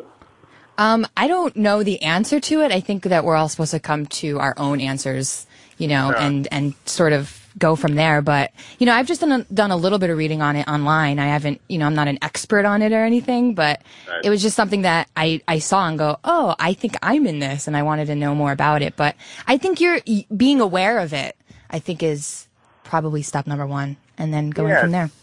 Yeah, def- definitely am aware. You know, it's like, well, what do you do? You settle down? Do you buy a house? Do you do this? Do you do, like what the fuck? You you guys should be called Generation Baby Shoes because you just run around still in your baby shoes. Uh, Kyle, you're on the Ron and Fez show. Kyle, we got you. Yeah, Yeah, you and Lily sound like a million bucks today, guys. and Fez. And says, but uh, hey, man, you got to keep Lily on the show. You guys have such a good back and forth. And Eastside Dave was the comedic relief, but I mean, Pepper Hicks is And Fez. an uneducated idiot. All right, what what about Pepper? Uh, he, he's uneducated, man. He's, he's just a yes True. man. All he does is agree with you. That I is went to. SUNY Purchase. That's a great, good great No good school. input. That's true. I never thought of that. He doesn't do a goddamn thing. Yeah, I guess I'm just a slacker. Hey, Um, good to hear you back, though, Lily. See ya. Thank you. Pepper's Uh, great. Wait, would you like to work for less than minimum wage? Because All right, now you're. This is. I remember this same way Dave went running out. Oh, he hates it here. He hates it here. Um, I loves it. Here is uh, Carol. You're on Fez. Say, how you doing today, Ronnie? Good. Yeah, on, on this, I find it laughable that you've got people like uh, barely even busting pubes, and they're sitting there crying about how bad their life is, and they're going through crisis. Hell, you don't know crisis unless you've been in battle at some point. You don't know crisis unless you almost had your house foreclosed on, or you find your wife looking at suspect stuff on the computer. I find it highly hilarious that young people are crying and fussing and moaning how their life is so bad, and they don't know how good they have it. Are you directing that towards me? Yes. But I'm not crying about it. I just said that my life is great. I have no job and I'm actually happy. I don't, I'm not complaining about anything. One fella said you were going through a quarter life crisis, and he is too. Yeah. So what is, does that make you a bad person because you're going through some sort of crisis in your life? That you're not sure which direction that you want to go in? Through, remember the nuclear? Remember back in the eighties? That was a crisis. How about the What was the 80s? What happened in the 80s? We're in economic recession right now. I'm nervous. 1980 with Russia and all and, and and nuclear war? That's a crisis. We didn't have a nuclear war with Russia in the 80s. They broke up. We won the Cold War. Remember, we were all happy. The wall Yeah, came not, down. Not in, but not in 1980. That was a tricky one. And then how about this? Oh, the big nuclear war of 1980. I wasn't born. Yeah, but also crisis. You're telling me you have a crisis because you don't know where to shop for your next Abercrombie uh, Fitch stuff or whatever. That's not a crisis. You know, that's a good point. Carol's right You're about right. that. I know a store you could go to. Abercrombie and Fitch. Nice. Yep, that's what I'm talking. I knew you'd know, Fez. All right, easy. I knew you'd know a sissy clothing store. All right, easy. I understand where you're at. But your point is, these kids, they're whining before they've even gotten into the big stuff. Yeah, th- there you go, Ron, and that's why you run the show. Crisis is an awful difficult uh, thing for you to use. You- Crisis, you shouldn't just be throwing it around willy nilly like that, Lily. You're not supposed to just say crisis on everything. I got a crisis. I ran out of gas. That's not a crisis. You just ran out of gas. So tell me about your crisis, the questionable things on the internet that your wife was looking at. Is that your crisis? That's none of your beeswax. Okay. It really isn't. up. Any, so that's not up. your beeswax. um, you try to straighten out your life. Goodbye. Okay. all right, there goes Carol. Man, he You really dropped told a me, yeah. He dropped a bomb on you. Uh, and Hicks, I hope you woke up to it too, even though I see you running around doing stuff. I guess I understand now. See, let me tell you, in all honesty, about Hicks, no one works harder. Yeah. He he is my fucking right arm. But Fez, you're my shriveled left arm that was somehow caught in a fucking farming thresher and got all fucking ripped up. All right, I got a break here. We come back. I'm going to talk to you guys about sleep. Are you getting enough sleep and the right kind of sleep? Um, we'll be right back in a few moments after the jump. It's the Ron and Fez show. The Ron and Fez Show. The virus on Sirius XM. Respect the Respect the cock. And tame the cunt.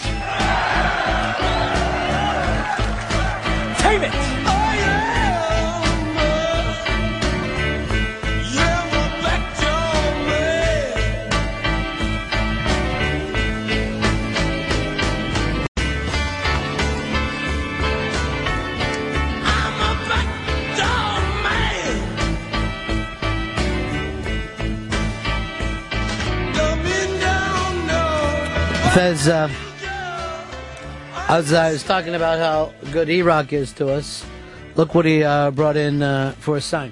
This is the new game UFC Undisputed 2010. Brock Lesnar on the cover, but this is signed by the current UFC heavyweight champion, Cain Velasquez. All right, so that's going to be on uh, Search, Search, Hurry Up and Search. Oh, thanks to E-Rock. Nice. You see that? Yeah. People working together, not holding grudges like you. Didn't you and E-Rock uh, date for a while? No.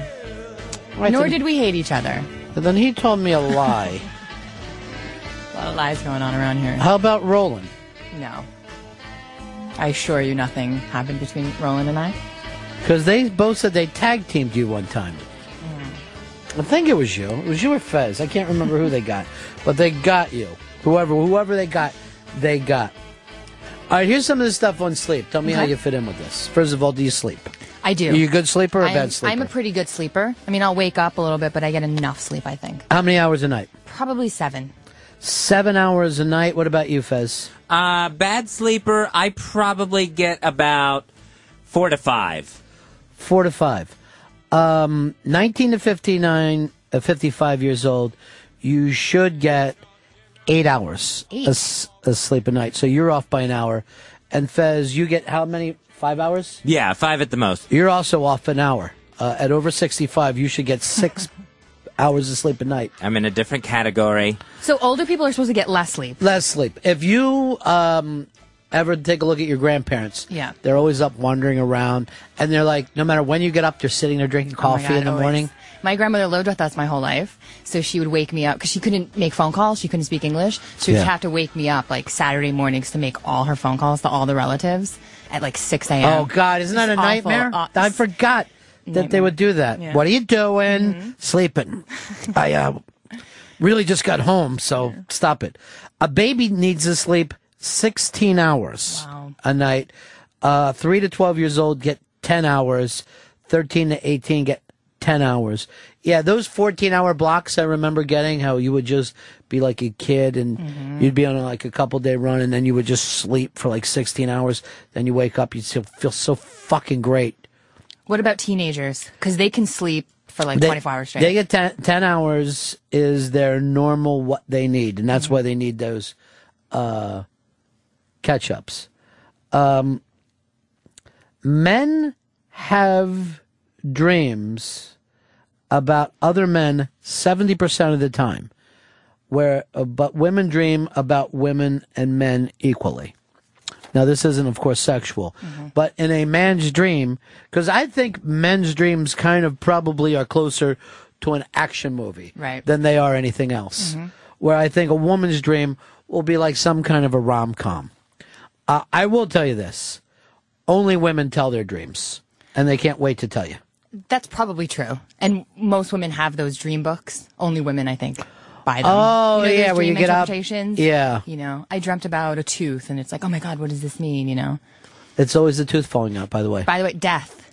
I think it's it change. Death and change are the same thing. Okay. In, in most things, but it means you either fear change or there's a change coming on that, you know, you're struggling with. And I've also heard that if there's blood, it's probably bad. But if your tooth falls out and there's no pain or no blood, then it's okay. That's just what I heard. This Well, is a mine wacky just tend to ad set me. crumble. Yeah. You know, uh, like the Jungian thing always goes back to it is whatever you really give it meaning to. So I don't know if you can go to a book and say this means that, but you should probably like run it through. Now, I'm much better at helping someone else interpret a dream than I am like with my own dreams. My own dreams, I get up and I go like this. Oh, that's fucking stupid. And I just forget about it. I never remember any dreams I have though.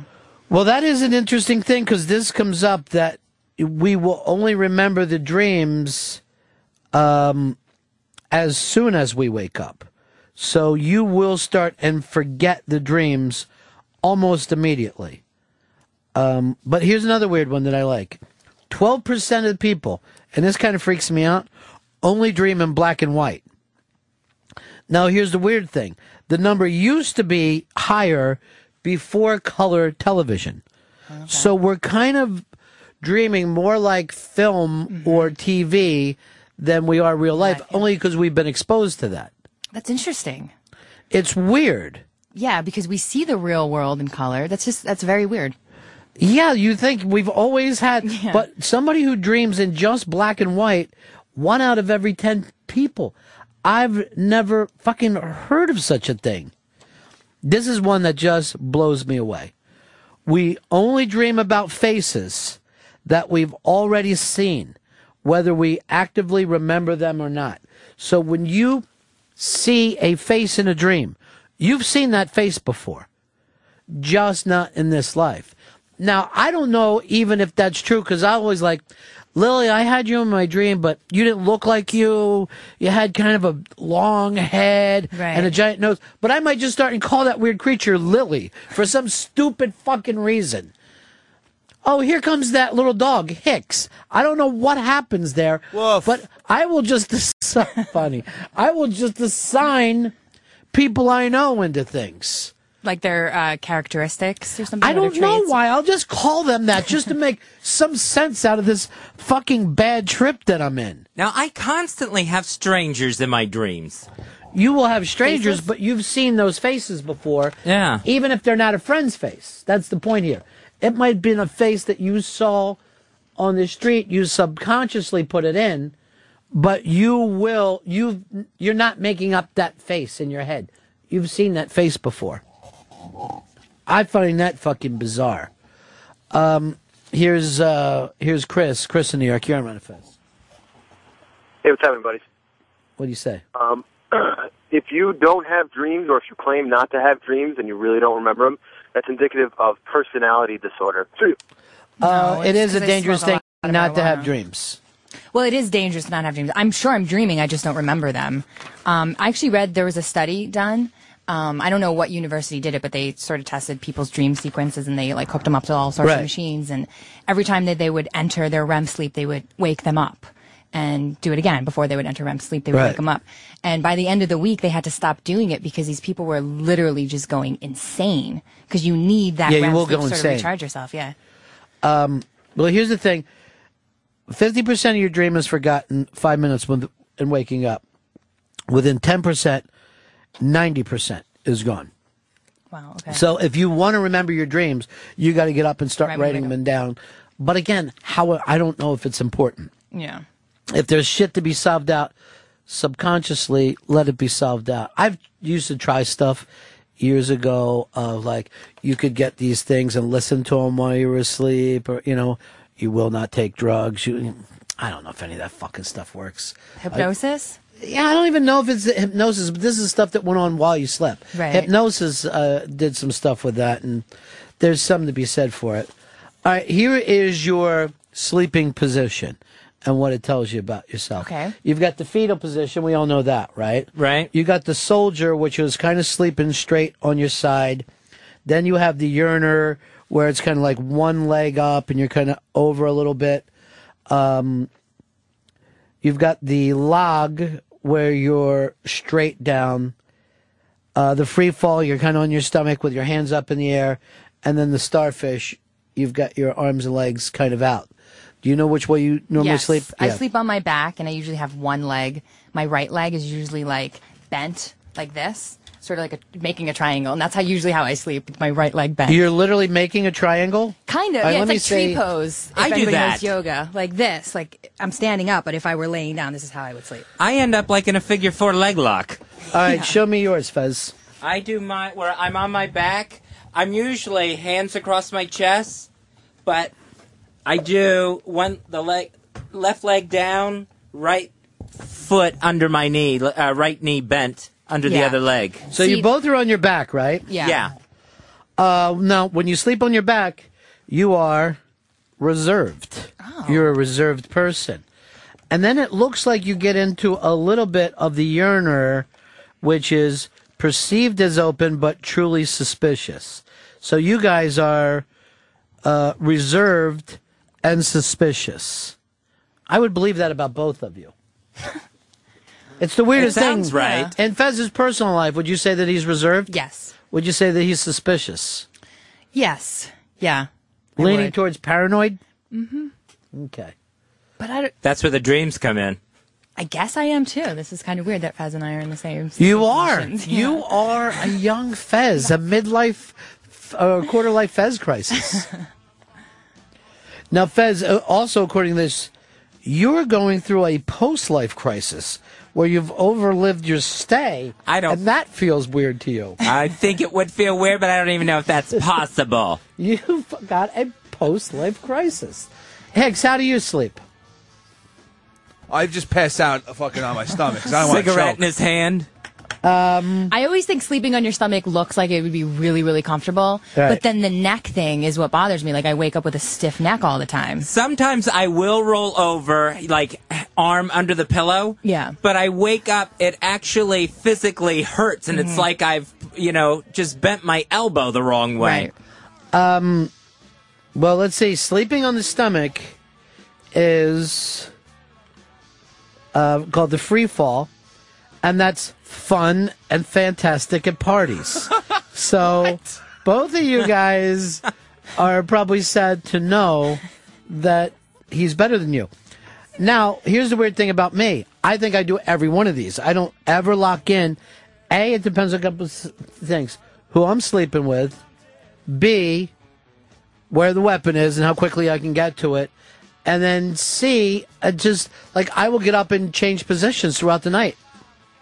Yeah. It's a weird thing, but I don't have one that I could even lean into. Um, let's go over here to um, Bill. Bill, you're on Ron Fez. Hey, I was wondering, Fezzy, have you gone through any kind of sleep studies? No, I haven't. Uh, you know what? The last time I went to the cardiologist, he was suggesting I go get tested for sleep apnea. I, I, I deal with a lot of anxiety and a lot of the same nonsense that you go through, and there's no doubt they're getting close to figuring out what the hell it is with me. And every one of my specialists tells me it's sleep. I mean, it's it's a it's a magnifier of all of your problems. And I'm Um, not I'm not saying you're still not going to be goofier, you know, goofy as a three dollar bill, but um, you'll be well rested and feel a hell of a lot better about yourself. You should do that. Um, it's good that this has turned into a Fez advice show because I was worried that we haven't given Fez any advice for a while. But you, according to the study, you don't get enough sleep, Fez. And here's the weird thing: between not getting enough sleep and starving to death, you would die from being sleep deprived before you would die from starving to death. Takes you two weeks to starve to death, but ten days without sleep can kill you. Um, longest sleeping out animals, koala. Twenty-two hours a day. Jesus. So no why do they- wonder that exhibit's so boring at the zoo. It is It's the so worst. boring. The hippo must. No. The hippo must be the fucking longest. The hippos at the Philadelphia Zoo. Until I was probably twelve, I thought that a hippo was peanuts floating in green water because they were never out. You never saw those fuckers. Well, they're sleeping underwater. Bullshit. Yeah, but most most animals are nocturnal, you know, especially the ones at the zoo. So anytime you go, half of them are just not out. you Well, know. don't they have that one thing where you're acting like you're walking through a dark place so you can see the bats? Yes. Fucking boring Sure, as yeah. shit. All right. What percentage of married couples sleep separately? Fez, you first. 18. 18%. You want to go higher or lower on that? I'm going to go higher. Hmm. I'm going to say 40. Uh, Hicks, what about you? Like 15. That sounds crazy to go higher. Uh, po- person. Uh, you said how much, Fez? 18. 18? 25% of people. I can sleep see that. in separate beds. I know a ton of people who are have been married. Their kids are all grown up now, and now they just have separate bedrooms. They don't sleep together Separate anymore. bedrooms, separate baths. Separate bedrooms, separate baths. We used to do that together. Um, let's go over here to uh, John. John, you're on Ron Fez. Hey, Ron. Hey, I um actually have a dream I was going to talk to you about yesterday. It, it for me it ties up that uh, time travel really would make a difference. It's been 14 years. My wife uh, passed away having my son, and there's only one distinct dream I have about that, and that is the night that we were driving to a, a small hospital. Um, I have the knowledge. I, I've, I've lived the 14 years, so it's not like I time traveled, but I'm, I'm the same person, but I have all the knowledge that I have. So I take a right instead of a left to go to a different hospital, but she's killed in a car accident. And, and it tells me, it gives me, I don't know if my subconscious, but it tells me it doesn't matter if you could go back in time. It's still meant to be. It's going to happen. And it, and it let me kind of resolve things or deal with it. It's interesting because I do think that that's like most up to each person to turn that dream into anything they want it to be. You know, um, it's a it's a strange thing when you have reoccurring dreams. Did you ever have any like that? No. I went through a thing. I only had this happen in my life.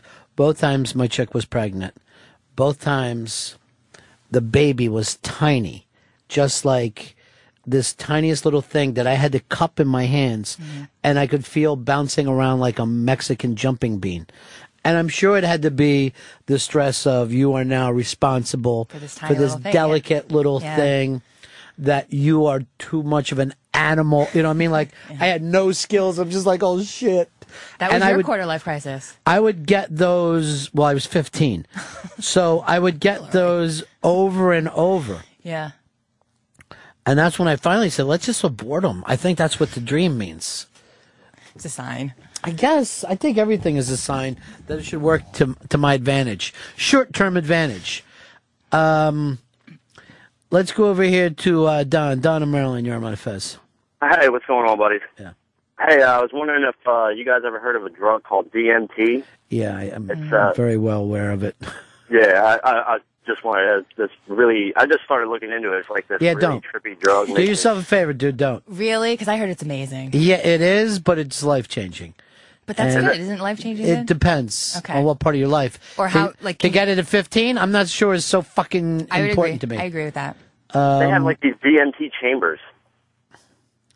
Yeah, again, you gotta have some fucking philosophy behind you or whatever you need before you get into that stuff.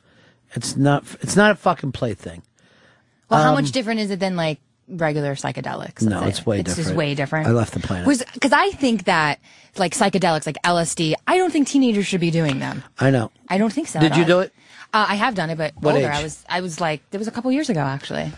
I was 14 when I dropped that. That's acid. crazy. I know. because I did it, and I was like 25, and I was like, this is the most amazing experience of my life. Right. How did it? How do kids do it and handle it? Or maybe they don't. Maybe that's why people have bad trips. Maybe You they're just not old enough to to handle You it. do. Yeah. You will have them.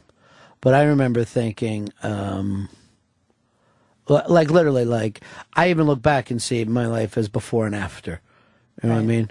It was like a little Vietnam for my mind, just a little Vietnam that took place in my brain. Do you think that if you waited, uh, like later in life to experiment with Absolutely. drugs, that you would have not had addiction issues? Or Uh, no, no, no, no, no, no, no. I th- I do think that you have an addictive personality or you don't, but I don't think that those kind of that kind of dope has anything to do with it. I wasn't never uh, addicted to acid Right. or even marijuana. I was never a big marijuana fan. Uh, Really? yeah. I just felt like it was fucking. Not, no offense, you're pussy, and you know what I mean. I needed to get places. right, but it's it's it's a good you know drug to take the edge off, which I don't even like calling. I was never drug never 'cause I don't looking. think it is. I was looking to put the edge on. Right. Okay. So yeah, may- marijuana not working for you. It's you know what I mean. I don't even know a lot of real fucking people who like dope who like pot at all. It's very weird. Um, Here's uh, Rich. Rich, you're on Ron and Fez. Hey guys, um, I had a terrible, sto- I still do, a terrible snoring problem. My wife tells me to go get a sleep study. Turns out I have sleep apnea. I get the whole apparatus, the CPAP machine, and then I'm in the bedroom, and basically she doesn't like the noise of the machine. So now I'm upstairs on the other end of the house. Uh, even though you know I got the machine to help me sleep better, I'm still kicked out, and we're sleeping apart. I'm among the 25 percent. Um, so what are you doing there? You, you just like this is the way I live now, huh? Kind of, sort of. This sleep apnea thing's big. Half the people I know are like, "Oh, I will sleep with a machine around my nose." Oh, Scary. Um, here's uh, Jose. You're on Ron and Fez. Hey, what's up, Ron? Hey, what's up, Fez? Hey. Hey, uh, you know what? I what's really weird in my dream, man, is that I know I'm dreaming in my dreams, so it fucks it up for me. Like if I'm dreaming, let's say I won the lotto, I will be say I'll say to myself like, oh shit, I know I'm just dreaming. But it works on the flip side of that, where if something bad happens, like if my relative dies, I cry in my dream and shit, but I know that once I wake up, they'll be alive. Well, but Weird as shit, man. well, here's the deal. As soon as you know you are dreaming, you're now running the show. That's lucid dreaming. So I I was into this thing uh, obviously when I was a kid with all these psychedelics, but um, where as soon as you find that out, you can start flying in your dream, and it's fucking great as shit. I do Uh, have a lot of flying dreams too. Maybe that's some of that shit. When I was a kid, I was reading. I, I guess it was the teachers of, of Don Juan, the Carlos uh, Castaneda stuff. But um, he did this thing that if you're in a dream, you start to focus on your hand. and When you can pull it together, it means you control the dream. So I used to do that every night. Like And then- Inception? yeah, where you were just saying, okay, this is a dream. Now, as soon as you can look at your own hand and focus, because it'll all be like blurry, as soon as you're in charge, then phew, you just fucking take off and start flying. I've never tried that. I've never tried like looking at. I mean, I'm gonna try. I'm gonna. I mean, I don't know how you try, but I guess I'll think of that. I'll try to think of that. 'cause Yeah, you bring it like up I to said, yourself before you go to sleep at night, and you're like, I'm going to be dreaming a little bit. And you've been in that place in between asleep and awake, and all kinds of really fucking creative things can happen there. You know, you're running the fucking show, but what, what you'll do is fall back. Now, it was one of the inventors, it might have been Edison. It could have been Tesla, but I think it was Edison. He used to sit and kind of try to get himself into that state and would keep these metal balls in his hand so that when he did fall asleep, he would drop down and it would hit the floor and then he would wake back up and got back into it. Because in that place in between, he could do all kinds of creative stuff. And Tesla would even, in his mind, build an entire machine before he started to draw it out. Wow. It's amazing stuff. It's amazing stuff that if you tap into your subconscious for even a little bit. Um, let's go over to Greg. Greg in Cincinnati, you're on Fez. Ronnie B, how are you, brother? Good. Hey, uh, I keep having this reoccurring dream, and I've had this for years, where I didn't murder somebody, but a buddy of mine did, and I'm trying to help him, like, hide the evidence, and I'm going, oh, fuck, man, I'm going to get busted. I'm going to get busted. But for whatever reason, I keep doing it. I, and I, I've looked up on uh, websites and everything. It's like, what the fuck does that mean? Uh, I've had that dream a lot, but it was never about busted. As I killed somebody, and then I would hear God's voice. I used to get that all the time, and I was like, I can't even fucking run from here. You know, it always weirded me out. Uh, but that was just being raised a good Catholic. Rob, you're on Ron Fez.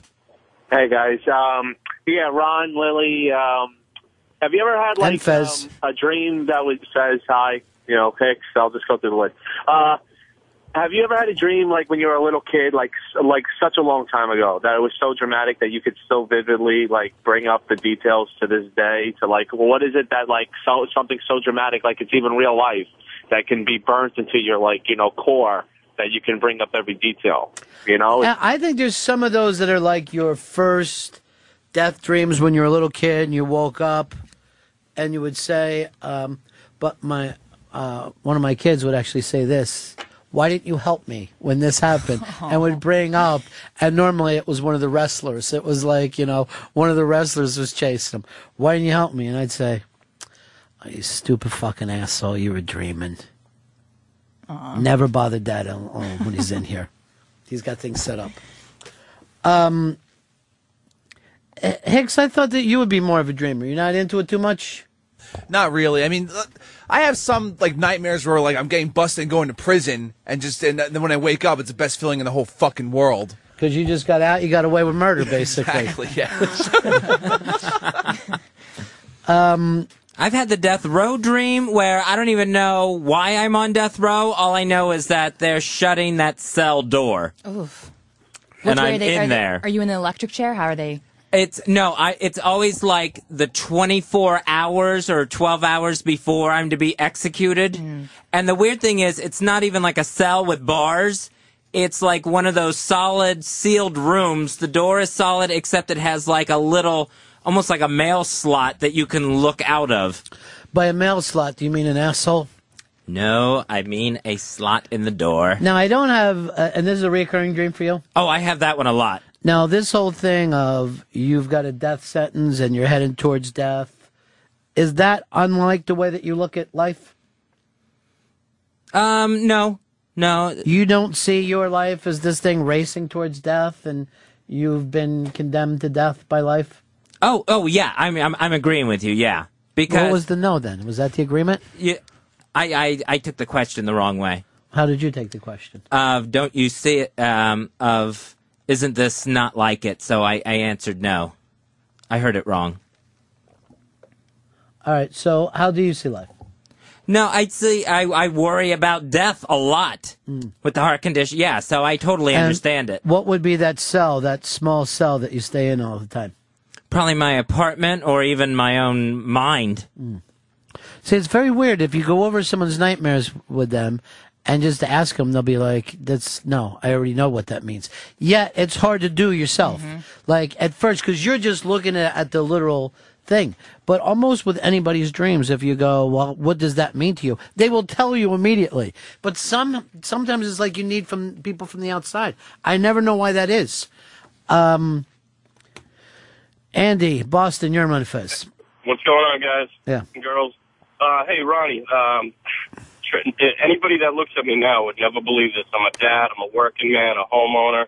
I uh, I used to trip frequently on acid at like age 12, and I probably stopped at age 15. So my acid years were from 12 to 15. Where did you get the acid from? we got it in school. Yeah. I mean, as best we could. I mean, there was kids, uh, you know, j- junior high selling it, and we were we were picking up for five bucks a tab, and uh, I mean, shit, I was popping that stuff. Like I said, in seventh grade, in seventh, eighth grade, and ninth grade, and then I think I quit sophomore year. What year was that? Do you remember? For me, um, seventh grade, so twelve, so that was like uh, ni- early nineties, so like ninety two, ninety Uh, three, ninety the lucky thing is that wasn't the good. a- That was like some kind of weaker fucking asset. Um, Well, we but, hear, yeah. But but you at age twelve anyway. Uh, our friend Bobo, who uh, used to come on the show every once in a while, he did acid like pre ten years old. Someone God. gave it to him on a playground. I don't think he's ever come back.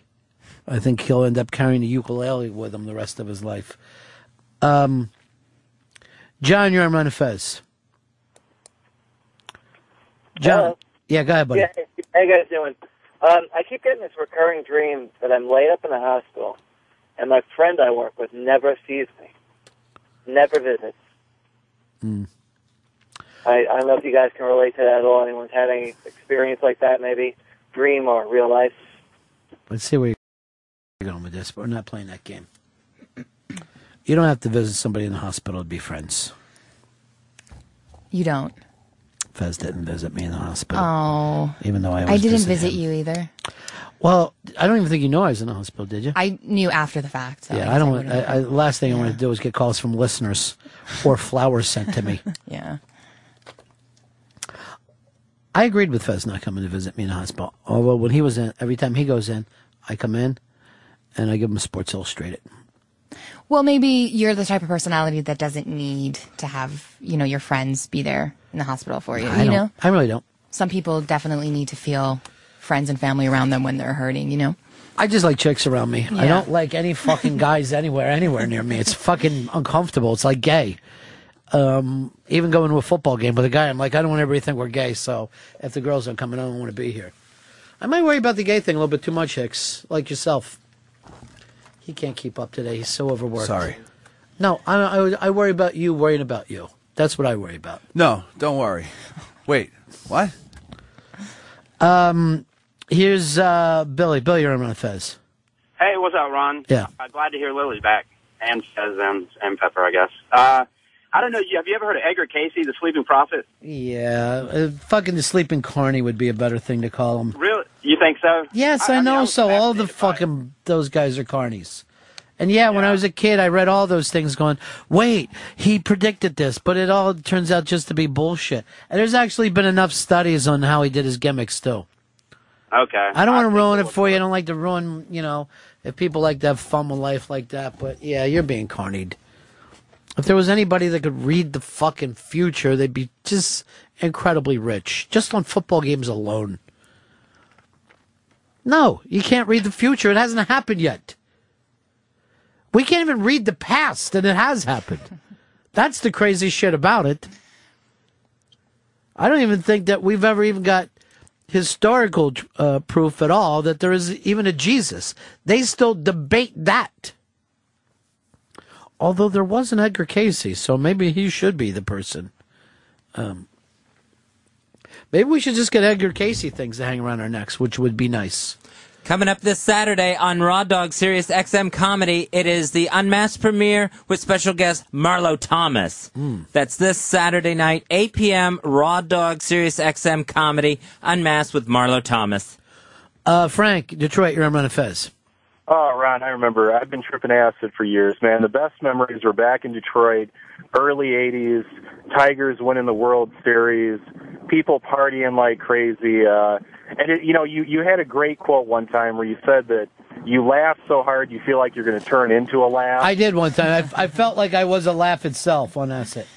Uh, the greatest feeling in the world, bro. Hey, can I ask you a question real quick? Yeah. Uh, do you have any, like, did you and Kinison ever get a chance to trip together or anything like no, that? No, no, no, no. I only met you know Sam a couple times and through radio things, and um, I you know at that point in life nobody was doing acid. That was all other drugs. Uh, acid is is is always a short period of time. Like there's only a few people I've ever met who said that they stayed with tripping. It just doesn't happen that way. Mainly because I think that you just f- realize you don't need it anymore. They see guys like on tour or whatever on uh, on a on a festival tour that they're like old dudes and they're still just eating it and selling it and they're just fucking. Allen not there. Ginsberg claimed that he tripped every year on his birthday, even as an old man. Um, I believe old Ginsberg. yeah, but it's that's a much rarer thing. I don't think I'm gonna trip again. I'm not sure. I mean, I tripped a lot. Yeah. And I don't think I don't fucking want to go there anymore. Yeah, it's just you. cer- It gets to a certain point, you're like, "Yep, that's done." Well, maybe you just shouldn't do it as much. It's like, I think you can just do it like special occasions, like a birthday or something once a year. I think people just, you know, find acid and they're like, this is amazing, and you just want to keep doing it. And then you sort of burn out on it and then fry your brain out, you know, or maybe you don't. I don't know. Well, you know, it would make sense the w- if you were doing it right. Would be to almost do it in some kind of like health spa setting where you got your fucking head together for a couple days before. Then, if you were do, to do it with some kind of ritual involved, um, not just like, hey, we're eating acid, we're on our way to Spectrum to see Floyd.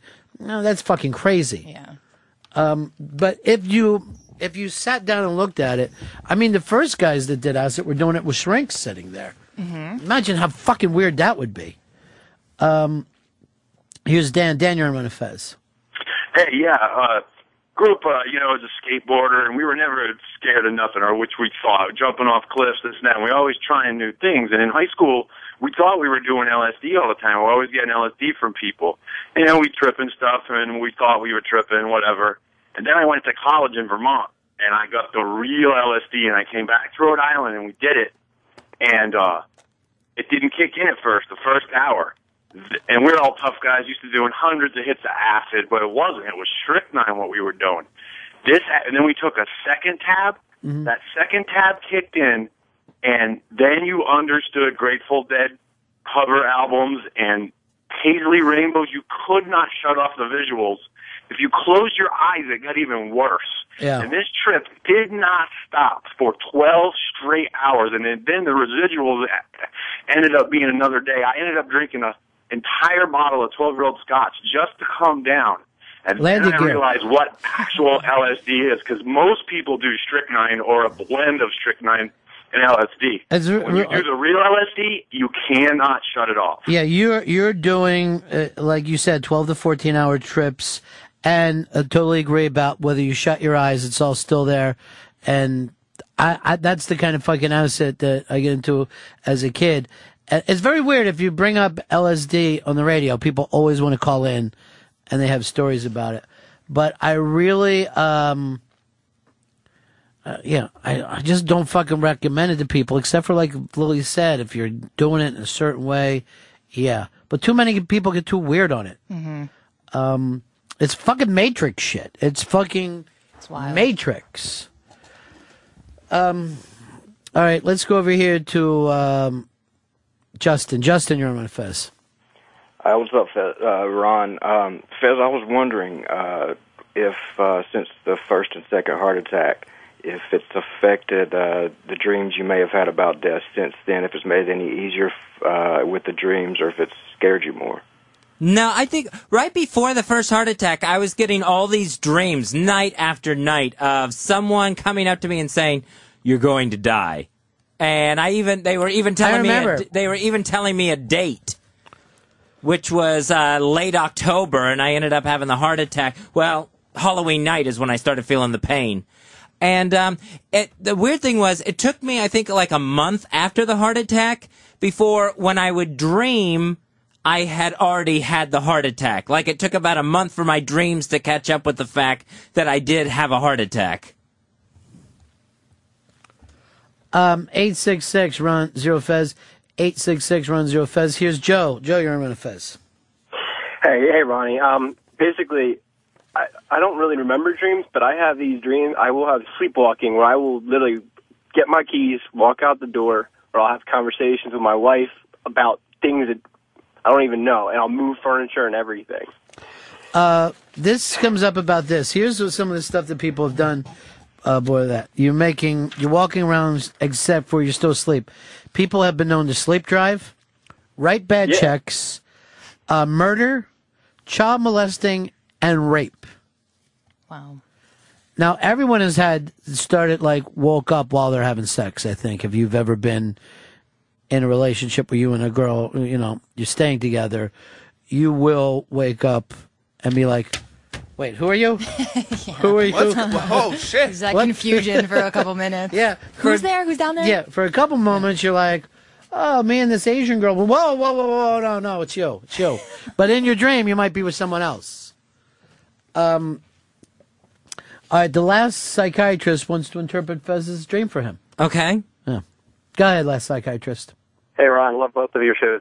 Thanks. Uh, the standard Freudian explanation of dreams is that they're always wish fulfillment, even though you might not think that they are. So, for the example, that one guy called in saying that he made a right and uh, his wife died in a car accident, the interpretation, according to Freud, of that dream would be that no, ma- there was nothing that he could have done to prevent his wife's death. So Right. it kind of alleviates guilt. So in Fez's case, he's dreaming about the date of the death being sometime in October. The Freudian interpretation of that would be again, it's not going to be today. He's going to survive this because his death is planned for some other day in the future. So as long as Fez keeps dreaming about death in the future, it isn't now. Not All right. So right. the point was, even though that was a near future, you still think he was saying, but it's not today. Yeah, and espe- you consider Fre- uh, Fez's personality. He's very much in the moment. So even if death is delayed by a couple of days, that's kind of a big deal for him. So it's just keeping it in the future. That's the uh, the wish fulfillment coming out in the dream. Now, Again, I'm not I'm not even saying necessarily that Freud is always right in all these things, but that one insight of his is pretty powerful. If you apply that to your dreams, it, a lot of stuff makes more sense. Now, the the thing, Fez, do you think of yourself as in the moment or always thinking at other times? See, I don't consider myself an in the moment person. I'd like to be, but my mind goes crazy into what could go wrong, what's going to go wrong. Uh, yeah, I'm rarely in the that- moment, or what but did that- go wrong. Let him answer. That that is the moment. You're always thinking about what could go wrong you're, you say you're thinking about the future, but what you're really worried about is going wrong right now. That's that. That's what I mean by in the moment. I don't mean that you're not always worried about the future, but what I mean is your anxieties are always present based. The past is long history. You don't even think about that anymore. You, that doesn't come up, and it's the future is just really relative to the present. You're like you're nervous now, so if you can delay death by a couple of days, you just bought yourself a couple of days. Very, very interesting. All right, so Fez, you, in your own way, you're being positive. Yeah, wanting to live. Hmm. Ev- Even with the death row dream of the execution being a few hours away. Hmm. You are. That's the Freudian wish fulfillment. All right. Anyway, love your show, guys. Thanks, See ya. buddy. Uh, I like the last psychiatrist. He always has some insights for us. Here's Tom in Long Island. You're on Money Fez. Yeah, Fez, um, was the guy who came to you in your dream a bunny named Frank? No, Have it was seen- not. It wasn't? Uh, have you seen Donnie Darko? Fez is, we're doing a remake called Freddie Fago, and I think it's going to be good for a couple reasons. Number one, gay sex seems to be very, very, very big. Not only with gays, but also, if you notice this, Lily, girls are starting to get into gay sex, where they go, "Oh, I love to see two guys together." I'm hearing that from girls all the time. What? Uh, yeah, that would so made- turn me on. I just made it up. I just made it up, hoping to back you into some strange thing. No, girls are never as sick as we. I don't know what it is. Guys love to see girls together, but you never hear from uh, girls going like this. Oh, I was watching this movie last night. These two guys were butt fucking. It's just amazing. Yeah, it's, There's isn't that shit interesting? everywhere. I two men. You'd rather see three girls? Oh, two or whatever. Wow, like, it- but th- this, so you want to see just a cluster of it? Just an you, orgy, yeah. This is the second time in a row that you've come in to do this show, talking about being curious about lesbian sex. First, of course, um, was somebody that I think would be perfect for you, baby girl. Mhm. I tried to get the two of you together. Mhm. Uh, even letting uh, Dave and Earl make out so we could see it. Which was shocking, wasn't it? That they did that? It was. I couldn't believe it. I, I think I was like, all right, here, I'll make out with baby girl if you guys Uh-huh. make out, thinking that they would never do it. In And million they, they were like, all right, we're already there. Yeah, they were just, sure. just started and I think they had their pants down, Right. and I think they had their shirts tied up like bikini tops. Did we have that on Paltalk, or did we? You know when it was? It was the first day in the new old XM studio at 57th Street when they, I think we did like a, a practice run on a oh, Sunday or something, and we all Oh, yeah, came in and did it. I forgot. So we Yeah. only were doing it on Paltalk. No, I think it was we were live. We were just kind of working out the kinks live on the air and seeing if So it was like an studio was working. afternoon, like a Saturday afternoon or something. I think it was. Yeah, God, it's so fucking crazy, man. Wasn't that studio gorgeous? I love that studio. And these fuckers over here, these goddamn dream killers, said, "Oh no, we've got to get you out of there." What are you putting up over there? You writing me a note, Fez? Yeah, just writing you a note. Why don't you say it to me? Um, someone's running about 10 minutes late. Okay, is it someone? Is it? Are you telling me Lily's pregnant? um, That's good news. down in a minute. Here's uh, Jason. You're on Fez. Hey, Ron and Fez. Hey, uh, Ronnie and Fez, question for both of you. I can do this sometimes when I'm dreaming. I can actually start to control the dreams and make things go my way. And I hate to say it, it always becomes uh, like a uh, where I'm just taking full advantage of of women. Stuff you can't do in real life. And there he, then he went away. Well, isn't it weird though that he uses the thing of having sex as of taking advantage of the woman? Mhm. So you they're ever- not willing participants. Right. Do you ever think to yourself, "This guy's taking advantage of me"? No. I wasn't ready for this at all. I'm usually the one who's always ready. oh, that's just uh, that's bad girl talk. no, it's not bad girl talk. It's just you know. But I don't want to hear you talk that Oh, way, okay. Lily. You're such a nice girl. And some, you know, my hope is that someday you and Hicks will get married. I'm taken. Sorry. Oh God! Again with that. Wow. Okay. He didn't even look at me when he said that. How quick he is! He doesn't even like to him joke know. about being with another woman. It's the same girl that you were dating years Yeah. ago, right? Yeah. She was nice. I really like her. Glad you What guys do you are say? working So do out. Yeah. So what?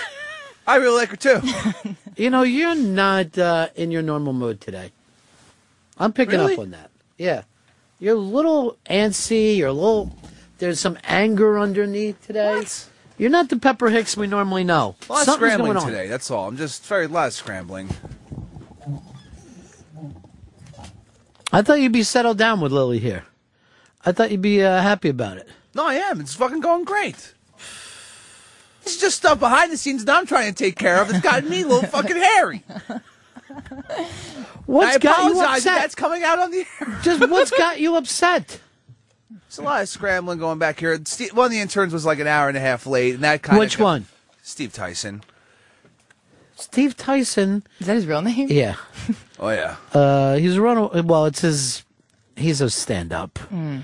uh, but he's a runaway fuck up. There's nothing you can do about it. It's just his way of being. He is almost like a fuck up without breaks, but an amazing stand-up comedian. And he's an intern? Yeah. I remember the days when interns were college kids. No. Not anymore. No, not anymore. Most of the guys we get here at Sirius have jail backgrounds. uh, a lot of work release people. It's just a problem. All right, we want to break here? Or you want to keep going? I say we keep going. Because you don't know where it is. You're whispering, and Fez is here, and he don't know what's going on. All right, Fez, you were going to do some of your uh, talk for us today. I want to get you into the show today. Uh huh. I'm tired of Lily coming in here, cock blocking you, keeping you in the background. Why did you box him out? Today was going to be Fez's day to, to fly. You've got the floor, Fez. Who do you think's been on the air more today, you or Lily? Um, I would say Lily. Uh, what about you or this lighter that I have in my hand? Probably the lighter. See. That this could be the new thing called lighter side of the news, where a guy is just lighting the news on fire. Hicks, put that down as something I want to work on. I'll make a note. Yeah, put it up with that cure for lupus that I was fucking coming up with the other day. You mean lupus. rolling really hard? Yeah, rolling with what? Johnson's baby aspirin. I know. Get that blood working. No one ever knows this about the baby aspirin too that Johnson came up with. He had a baby, and the baby had a headache, so he just gave it an aspirin. So the baby didn't want it, so he spray painted it pink. And that's today in history on the Ron and Fez show. Cool.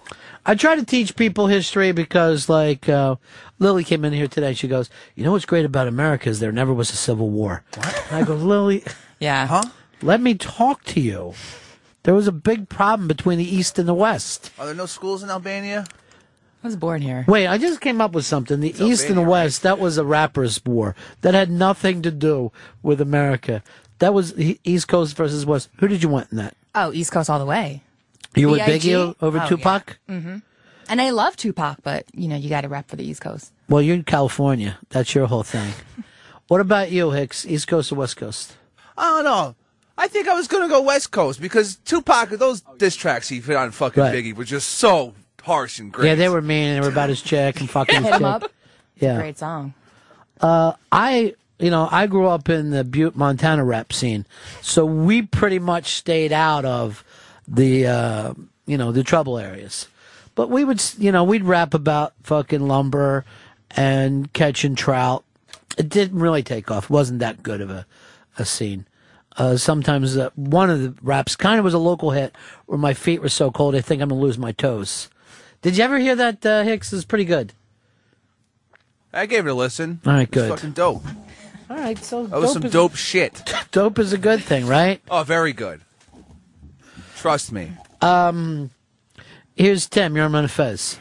Hey, what's going on, guys? Yeah. Um, I tend to notice that uh, uh, whenever I eat some spicy food right before I go to sleep, I have the most clear, vivid dreams that I'm able to remember for actually, you know, more than just a couple minutes after I wake up. I'm actually able to remember them for, you know, Hey, uh, Tim? the time after that. Yeah. Why don't you bore your wife with this kind of talk? Because it's really nothing two guys should uh, talk about. But I have heard actually people um, who don't eat pork.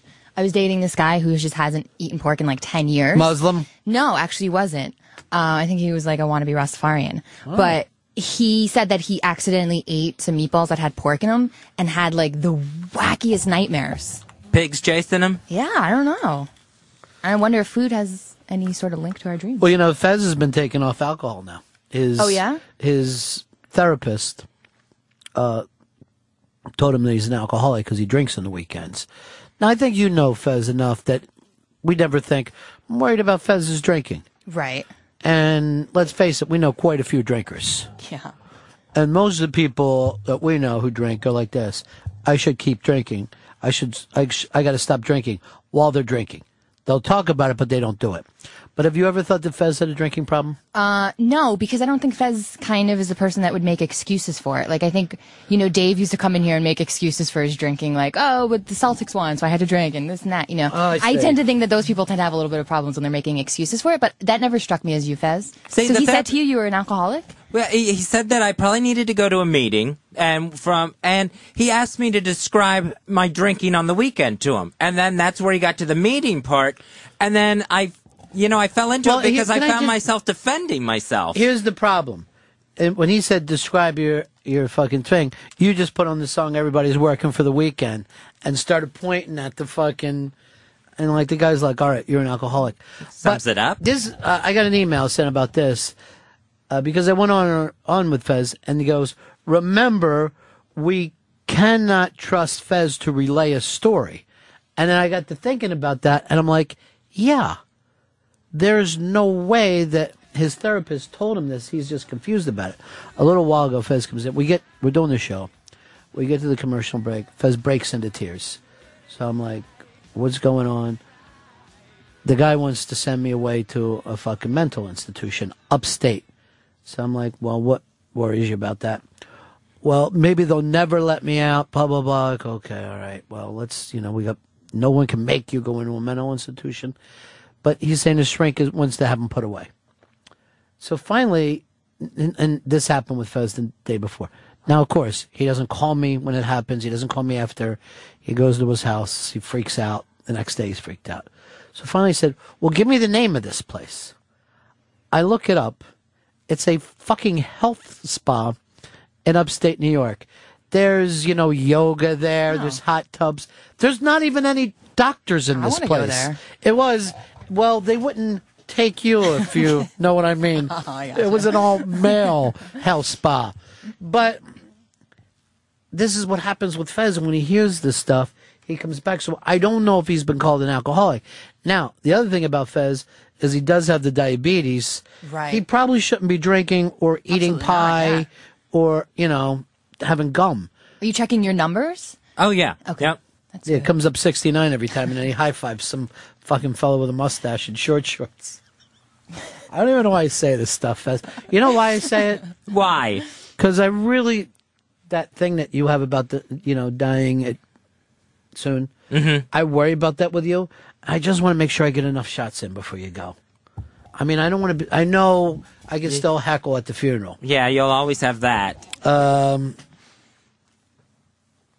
one of the things I plan on doing, Fez wants, you wanted to be closed casket, right? Right. So I wanted to open up the casket and just open it up and go like this, and then turn around and go, oh, Fez, and then get a big laugh, and then, uh, What what makes me the saddest is the big laugh it Yeah. would indeed get.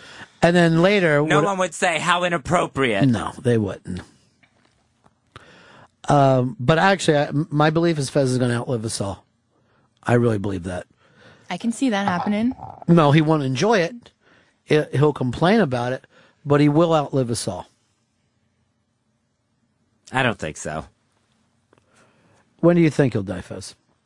I would say probably During the in Obama, Obama administration? No, but probably the next. If the next president is two terms, probably then. Probably in the next ten to fifteen years. So you're calculating that Obama's going to have another term and then another two-term president, and then in the second term of the next president is what you're saying? Yeah, I'll, I'll get oh, I'll get the rest of Obama, no matter what he serves, Okay. and then one more president. Okay. So you don't know, you're not saying Obama's going to re-win? No, Okay. no, that's why I said ten or fifteen. Well, that would be two or eight, two to ten, if he doesn't make it. Right. If he's out, you're going to die quicker. Uh, and there's no sense to that whatsoever. No, it's just a feeling. Mm. But I mean, even the timeline doesn't make a lot of sense. That no one ever picks time as if this guy wins or loses. Oh, this is very nice. Uh, people uh, sent in the pictures of Lily uh, making out. uh, this I don't remember so much. Uh, Dave making out with Earl, and then also Pitsy. Yeah. I think Earl, I think pussied out, or they kissed and it just wasn't really doing It wasn't what we were all looking for. Yeah, and then I think we we snuck Pitsy in there to finish the job. Oh, how young you looked, Lily. Yeah. How young you looked. Although your hair was like shit in those days. You know, things Look- get better with age. I guess. Look at Dave. You wore a lot more hats then. Yeah. Dave was so odd then. He had an odd look. It's when he had a shaved head, which I don't even remember why he shaved it. And Pitsy looks exactly the same. Pitsy looks like a 60 year old Italian man.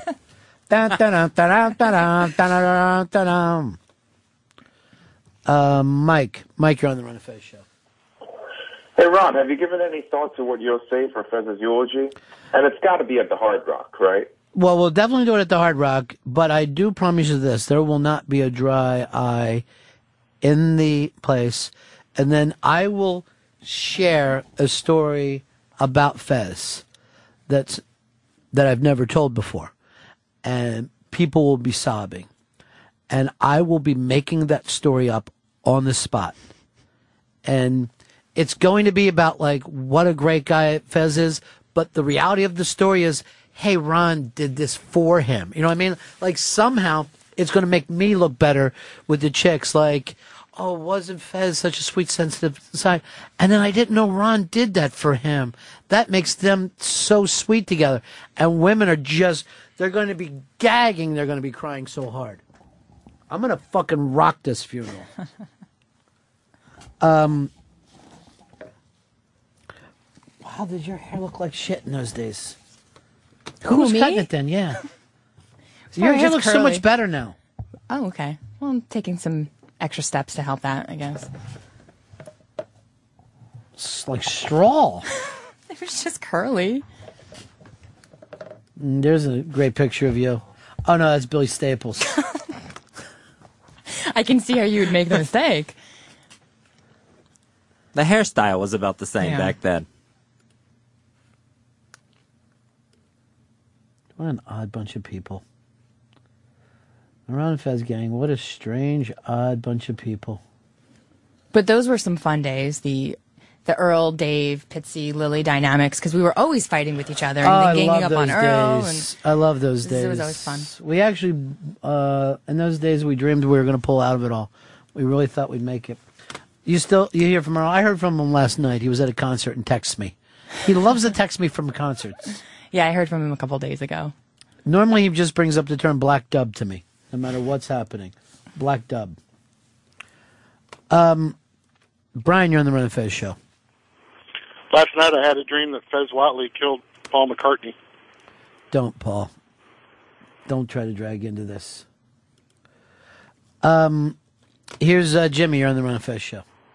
Yeah, Ronnie, I get dreams um, at night, and the next day I'll see the stuff from the dream.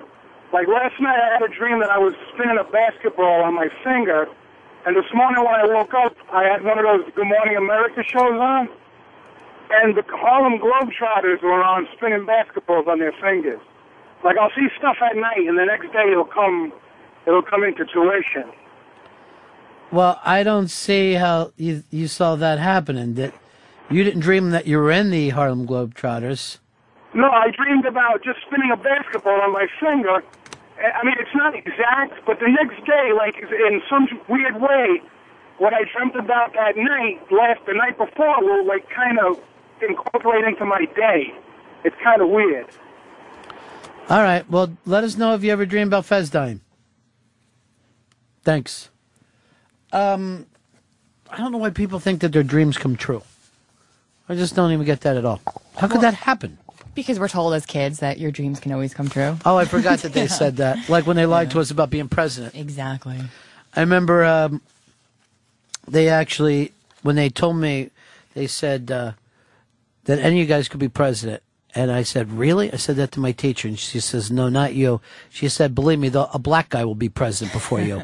I go, that's the biggest th- bullshit I ever heard. And she was right. She was 100% right. My dreams didn't come true. My main dream is I wanted Fez to die young. And I missed that by a lot of years. Well, I could die, you know, quarter life, or you know, not quarter life crisis, but maybe three quarters life crisis. If you're a tortoise, you really feel like you haven't gotten enough years, Fez? Um, no, because there's still so much that I have not done. Well, who are you blaming that on? Well, I blame it on me, You but could- I'd still like a, a few more years to try to get it done. Well, what is it that you want to get done here? Well, I've never had the sex. I've never been in a relationship. That's I've- First of all, I've never had the sex. He is stealing Sheepy's gimmick of acting retarded and then everyone thinking that he's adorable. What's the sex stuff? That kids I've never had about? the sex. Well, that's a big experience that you probably want to have. yeah. Yeah. Every 14 year old girl's looking forward to that. That'll probably be the thing that does it to me. That's a great way to go. Well, it'll have to do it to you because you ain't going to do it to it. Oh, those fucking pictures are disturbing. Seeing, and Earl looked lighter in those days. I think he, he darkened as the years went by. Now, during the month of December, it's your chance to win every day on the Ron and Fez Mine? show. Well, everybody, uh, people who are listening. I'm listening. With Search, Search, Hurry Up and Search every day during December and a huge lineup of prizes all set for that. We've got autographed items from Beach Boy Brian Wilson, James Cameron, uh, Henry Rollins. We've got a vinyl LP signed by him. We've got stuff signed by Deepak Chopra, Ryan Bingham, a DVD of a live concert from Eddie Izzard, which is fantastic. All this stuff. The other get- stuff isn't? No, everything on here is Oh. fantastic. And it's all happening in December. We've got CDs signed by Quincy Jones, Natalie Cole. We've got baseball signed by Keith Hernandez, all kinds of sports stuff, stuff signed by Geraldo, David Cross. It's all going to be happening during December as we play Search, Search, Hurry Up and Search. By the way, Eddie Brill just wrote to me an hour ago and wants to know when his uh, mass is going to go on. That is going to air, I, I believe the date on that is December 4th. Hmm. That's when it'll debut uh, Saturday night on Raw Dog Sirius Instead XM. of uh, stay, debut, we should uh, call it debuted it. And just try to get it going in that way. Like you did the other day with Crevice. Yeah, on the uh, Sarah Palin show, they kept using this really fancy pronunciation, crevasse. We could fall into a crevasse. They have changed a couple uh, words during my lifetime. Um, Uranus. Mm-hmm. Used to be Uranus, now it's Uranus. Uh, and there's been more, right? Yeah, like uh, it's no longer harassment, harassment. Before that, it was harassment. That's what, yeah. And now it's harassment. Uh, we're taking the English Yeah. pronunciations. Maybe we'll start and have a St. Crispin's Day. Maybe we'll go in that. Maybe we'll just start and say blood pudding for no apparent reason. So, uh, yeah, and I didn't know crevasse had ended up on, you know, on that list. That sounds like you're, it, it sounds too much like carafe, like you're falling into a wine decanter. Well, that wouldn't be so bad, would it? That would be fine. It's the crevice that you want to watch out for. So this is the Sarah Palin uh, new reality show. Yeah, Sarah Fez Palin's is- Alaska. Fez is obsessed with Sarah Palin and all of her children. Did you, speaking of her children, did you guys see the thing I saw it on Huffington Post this morning? I think Bristol and her other 16 year old daughter, Willow, Willow. um, were fighting with a couple people on Facebook, calling them, Fez might be a little offended with some of the words. that You they just go ahead and say it. The F word, fag Fucks? word, fag. They call, they called somebody a fag? Yeah, on because they were trashing the uh, reality show, and so they were like just feuding. There was like this back and forth going on. Bristol and Willow were just like fighting with people and calling them jealous and all this stuff. Facebook So is the worst thing that's ever it's happened to people. awful. Yeah. Here's a weird thing. I mean, obviously, I'm not on Facebook. My dad has brought up to me about that he goes on Facebook. Oh no. I'm like, what are you doing? And he's talking to people I used to know or whatever. I go, Pop, you're It's a million. It's more older people that are just falling into the Facebook than I think a lot of younger people are. But but I thought it was everyone, just about everyone. And now I saw a thing where I guess it's an, an article out saying that they are blaming Facebook on the fact that more people are hooking up with their old high school girlfriends and boyfriends. Mm-hmm. And you'd think that that's like weird or immature, but when you think back to it, that normally is first people's first love.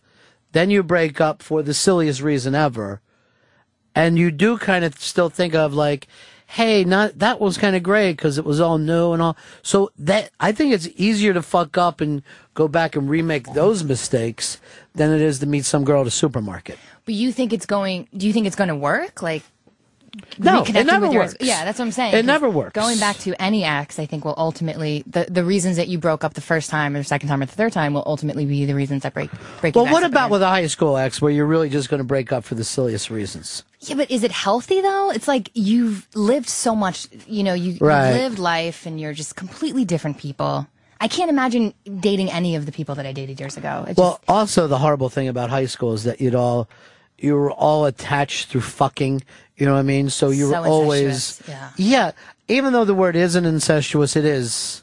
It feels like it's incestuous. Mhm. So I was always so glad to get out of my hometown when I grew up. Absolutely. Because I'm like, oh Jesus Christ. That's something that I saw very vivid. Like in Rochester, a lot of people just stay in there. And, you know, they, they love it there. That's their home and they'll stay there. And Right. then it sort of becomes this weird incestuous thing. Like, oh, this is my girlfriend that I dated when I was in 11th grade. And now we're friends. And now I'm dating her sister. And it's like all this weird, I can't, you have to get out for a little bit. At least because get out for a little bit. Rochester is one of those towns that's kind of off on its own. It's not. There's woods surrounding Rochester, right? Yeah. It's not like it's 10 minutes and then you're in the, like, Right. you're in the country, you know? So everybody that's there has met each other. Yeah, I think I've met everybody in Rochester already. It's like yeah, I've only been there for two years, and I was like, "Oh my god, you again? I just met you. Now I'm seeing you here." It's like you keep seeing the same people. It's never happened to me before. The you know? Simpsons. Uh, the weird thing is, Mooch said that Ireland was like that. That wherever he he went in Ireland, he was like, "Oh, I used to date your cousin from my old high school." Like whoever he ran into, they could put the Kevin Bacon game together Yep. on it. Um, Brian, Brian, you're on the Ron and Fez show. How are you?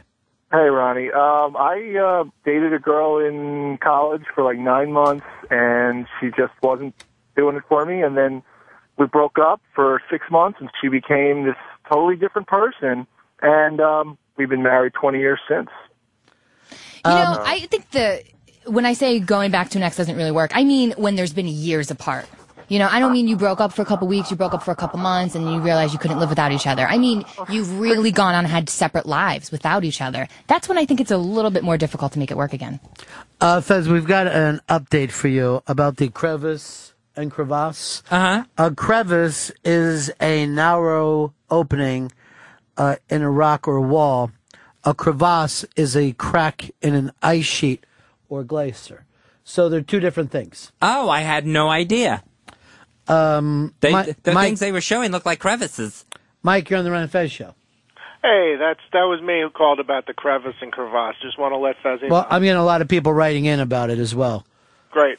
So now you know, Fez. Uh, 866 Ron Zero Fez. 866 Ron Zero Fez. It is the Ron and Fez show. Lily is uh, sitting in with us today. And as always, it gets back to Rochester and dating too many people that are attached. Um, You can't help it. To be.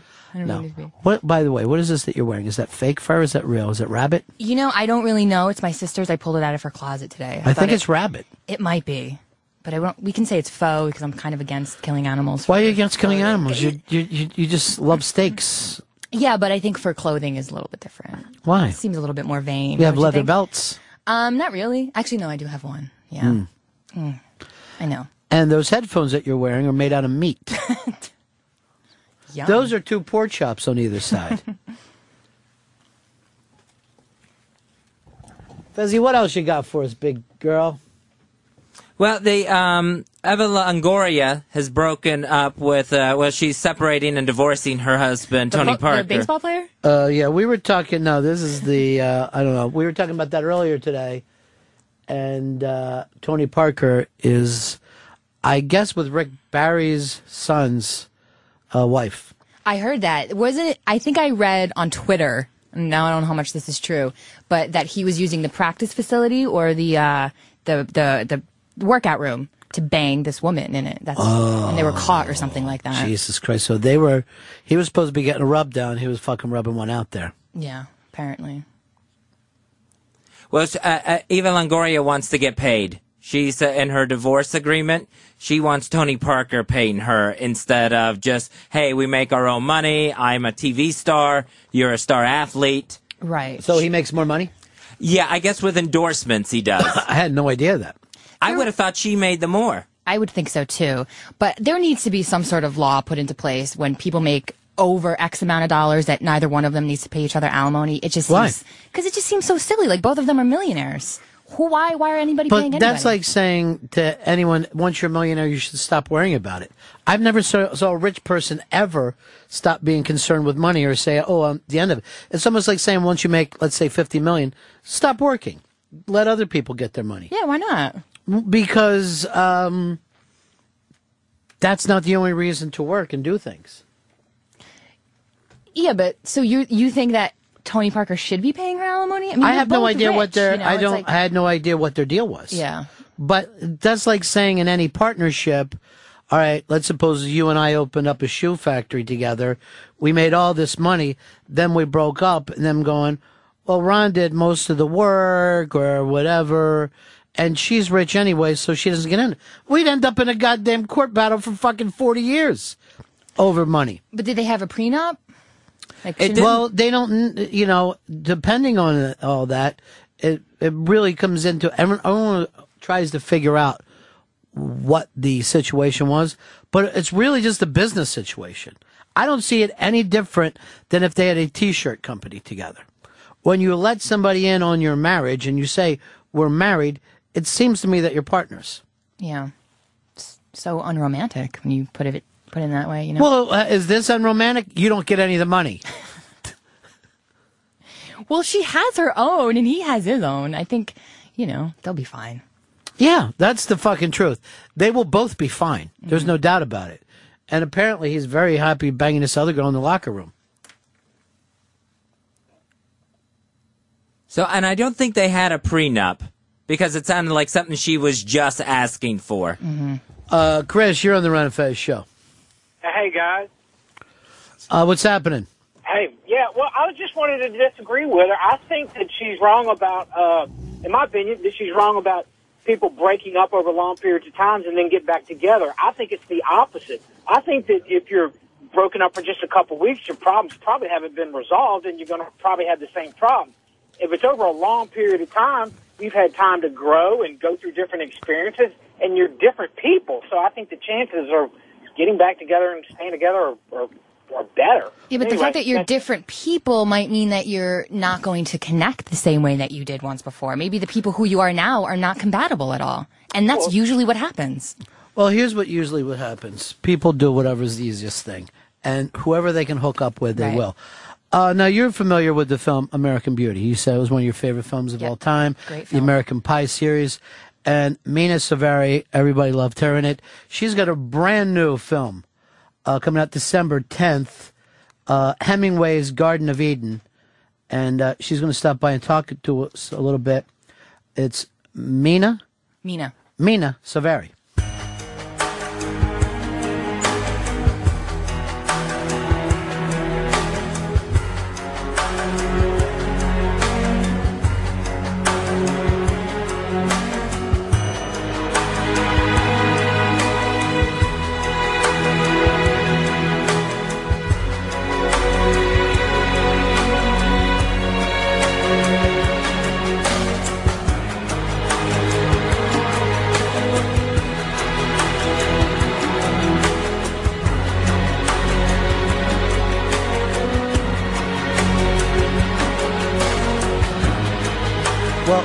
It's wonderful to see that the hair grew back because you had it cut so short for this film. Thank you. It's supplemented.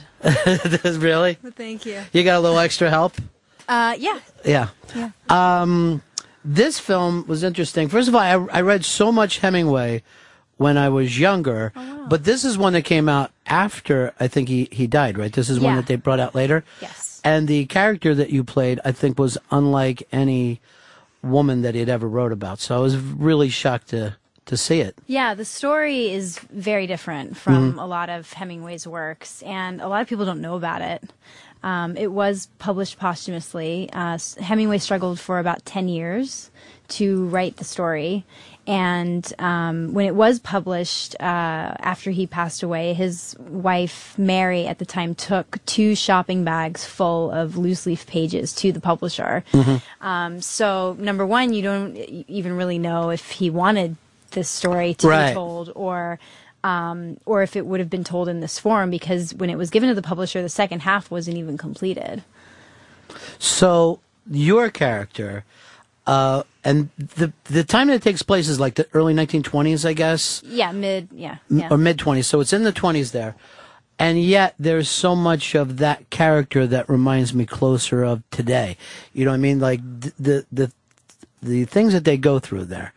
Uh, the strength of that woman, whether it was for good or not for good, but it reminds me way more modern than I think of those times. Yeah, I mean, I think this was, I mean, especially at that time, this was like a, an awakening for women. I Mhm. mean, for Catherine, I mean, she was someone who was very well off. Mhm. You know, she'd come from America, and I think back then, you know, why not just, you know, be bohemian and kind of vacation in Paris, you know? Right. And, and she did that independently by herself, and I mean, that was already a bit taboo back then. And and um, then for her to uh, kind of do the things that she did, I mean, I think it really comes from this inner sense, this inner struggle of um, wanting to be her own person, and um, and you know, she she pushed the envelope. I mean, she Sure. challenged everything, and I mean, to to cut your hair even to a bob was very risque. I mean, in the book, it's written where she uh, you know, goes and buys these uh, fisherman's shirts and you Mhm. know wears shorts. I mean, you just you didn't even wear pants. Yeah.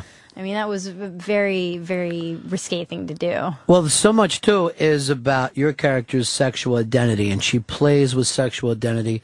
Uh, in a, in a weird way, it reminded me of Bowie, like in the early '70s when he would flip back and forth with stuff. you know. with Bowie. Oh, are you? Yeah, Well, there was a there was a, a, a period in the early '70s to like mid '70s where I saw him playing these games with like sexual meanings and yeah, yeah, yeah.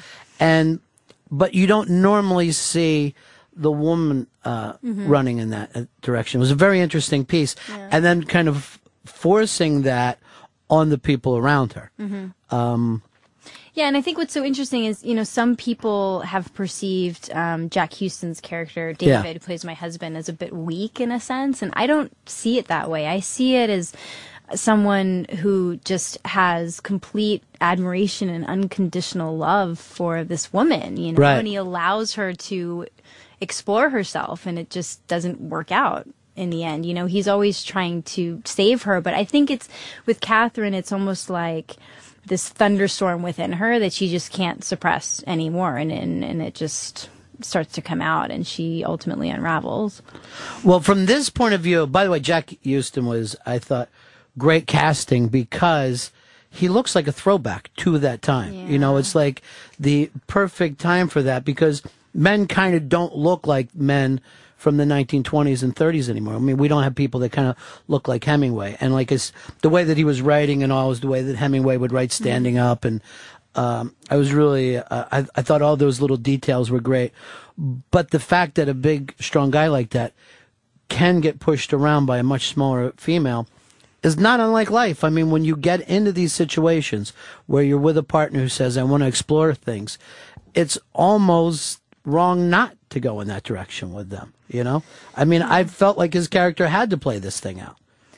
Yeah, I mean, I think it was it was you know moment by moment. You know, I Mhm. don't think he really knew how bad it was going to get. Right. Really, you know, and she does a lot of things. I mean, you know, in the story right off the bat, she asks him, uh, you know, would you love me the way you know you say that you love me the way that I am, and I have this surprise for you, and you know, I don't I don't know how seriously he takes it. You Mhm. know, and then when she she keeps kind of disappearing and going into town and then she comes back you know with this new thing and i think at first he's thinking okay you know um uh, she cuts her hair off and he and, and so he plays that first game with her and I, I don't think he thinks it's going to be really the end of their relationship and what's so beautiful is in the in the book and the at the end of the first chapter there's this moment where he's holding her after they've played that first kind of role reversal the sexual game and Mhm. and she asks him you know do you think i'm bad or do you think i'm wicked in a way and and he has this moment internally where he's holding her and he just says to himself goodbye and good luck and goodbye my sweet catherine and Mhm. um but you know when she disappears this one time and then she brings the the girl back i mean i think that you know he doesn't know where any of this is No, he doesn't really know where it's from. going. yeah But isn't it weird, like you said, like that was like this coming of age thing for women, but then it, it kind of went back down throughout the 30s and 40s and 50s and came back open again in the 60s. I do kind of see that 1920s as so different of uh, like what women were like over the next 30 or 40 years. Yeah i think a bit yeah like Yeah. the 50s definitely Like it all went back down again until the 1960s. I mean, in a sense, yeah. Mhm. But I think you know there were a lot of things that came about. I mean, women were able to vote. I mean, just Mhm. um, you know, even hearing about uh, you know the first designer in Paris creating a pair of pants and things literally being thrown at her on the sidewalk. Right. I mean, it just was completely against the grain. So your your main interest was in that character. The- Oh, the- yeah, As for soon as you read the script, you thought this character is for me.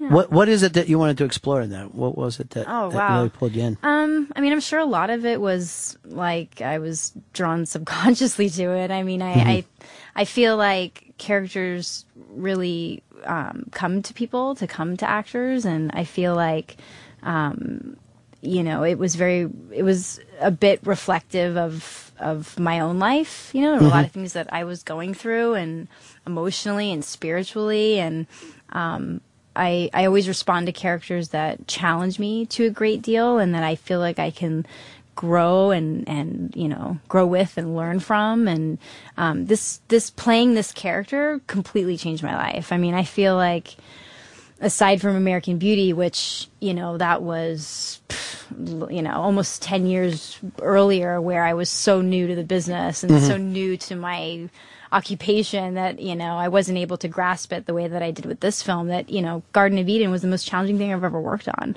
in my career, and and um, we had the most amazing director, John Irvin, who we called Papa on set Right. because you know he he just embodied Hemingway. I mean, he even dressed like him on set, and you know. And lived in that whole Paris Review world. I mean, he grew up through all that. Our which- writer did, yeah, Yeah. Oh. yeah. James Scott Linville. He he he uh, worked with the Paris Review, but um, John was so well versed in Hemingway. I mean, he he he just created an amazing atmosphere on set, and and we just really bonded. And he supported me completely, and I was able to work with him and discover Catherine. But you know, it it was it was a, a a bit moment by moment, you know, not even knowing what was really going to come out of me. You know, I didn't I didn't want to overwhelm myself too much, but I worked really hard to make sure that the language was really specific to her from Mhm. from the book because it's just really important to me. I didn't I didn't want it to come across as the language is too contemporary because I feel like every single word in the book is so specifically chosen. I mean, it's Right. so poetic, it's so beautiful. And, you know, I, I feel like Catherine really, she knows what she's saying, you know, she's choosing what she's saying and, and, you know, the, the best way that she can kind of manipulate the situation and the conversation. You, yeah, even the tonality of the voice that you were using Yeah. is, was different than your normal speaking voice, um, which was, I thought, now, did you always go look at your career like through those artistic things, or when you came into it, was it just about being part of show business? Uh, the early roles that, that you chose, did you feel the same way that they were supposed to come to you? Um, no, I mean, No. I started I started modeling when I was 12 and then I fell into the business really when I was 14 and um I mean, I was so green. I had Mhm. no idea what I was doing. I mean, people would ask me. Uh, I worked on American Pie and American Beauty back to back, and then they came out back to back. And Right. people would ask me about American Beauty. You know, oh, did you read the script and did you know that it was gonna be so successful or win these awards or whatever? And I, I never grew up um, necessarily watching the Oscars. I, I, um, had wanted to be like five other follow five other occupations before even falling into acting and and uh, I honestly thought that every movie made a hundred million dollars when these movies come out. This is it. This is was the way it's gonna go. So people would be congratulating me, and I'd be thinking, okay, thanks. You know, I Yeah. mean, uh, isn't this just normal? You know, Mhm. and and I I honestly was on the set of American Beauty, just happy to have a job and be working with the people that we were working with. I mean, everybody was so much so cool and so fun, you know. And and then it was really after that and experiencing that success right away that you know I had to I had to grow up very fast. I had to learn about the business very quickly. And and once I did, there were a lot of things about the business per se that really turned me off, you Sure. know. And and I realized that it was you know the thing the choices that i made were based on my my passion for the art and the creative aspect of it you know and there was a point in my career where I really pursued that, you know, because everybody's going to tell you what to do. You Mhm. know, everybody's going to want to put you in a box. Everybody's going to say you got to do this, and everybody thinks that you know it's all alchemy, right? Like, Yeah. you know, you got to be on this project because then you're going to get to this point. And I don't, I don't like living my life like that. So I really, I followed characters and and projects that spoke to me that I felt like I could really learn from and that challenged me and it led me into every direction possible but I felt like a lot of that was you know representative of who I am and and and that person I'm still trying to find I mean I'm almost 32 but I I- still I- haven't learned about it I think what's so interesting is it's almost the exact thing that happens with most people that they'll come into the business, you know, studying, oh, I want to be an artist. And then as time goes on, hey, I have to do this mm-hmm. for money. But you seem to be almost going in the opposite direction where you're, you're almost being more optimistic about artistic choices now than if you came into it naive feeling that way. Yeah, I mean, I feel like I, you know, I do the best that I can. You Mhm. know, it's just what's most important to me. If I were given the choice to decide, is I have to follow. Yeah. You know, my my um, uh, you know, intuition and you know what inspires me, my passion. You know, more than just making a business decision because you know that's not gonna.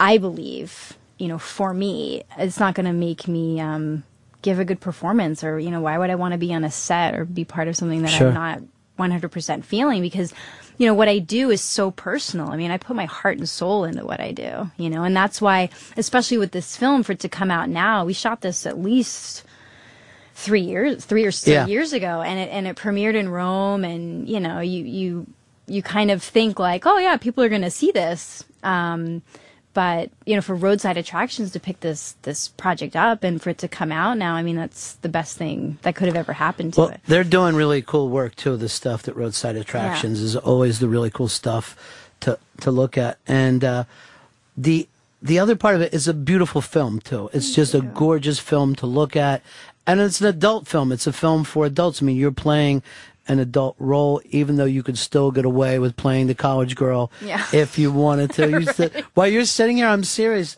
You you have such a youthful look, but in this film, you're playing an adult woman and a very complex woman. I think that's Thank I think it's interesting choices to make. Thank you. And I think, you know, I think part of that is also like why I identified with Catherine, you know, there's this, there's this, um, you know, sense of who, you know, how people perceive her, you know, Right. how she looks on the outside and the expectations put on that, how she's supposed to be. And, you know, that's something that I've really struggled with my whole life, you know, Right. people seeing me as a certain way and, you know, wanting to categorize me as that. And there's just so many things inside of me that, you know, I struggle with and that Mm. I, you know, want to express.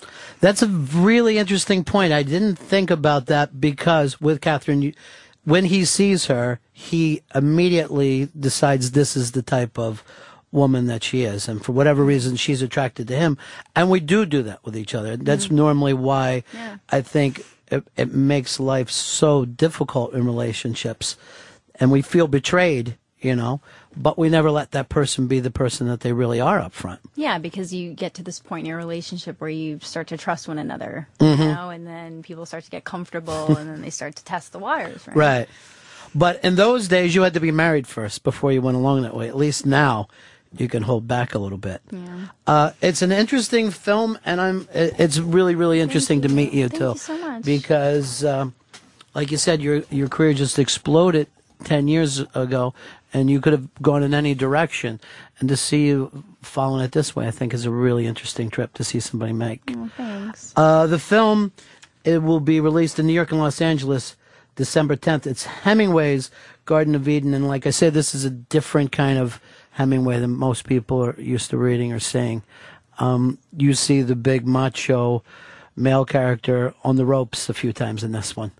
Thank you so much. nice to see you. Thank you. Ron and Fez, the virus on Sirius XM. When I woke up this morning, I felt like shit. I was so fucking hungover. My arm was numb as I slept on a long gas. I could hardly breathe. Then I remembered, holy fuck, my whole family's in jail. I gotta go get them out.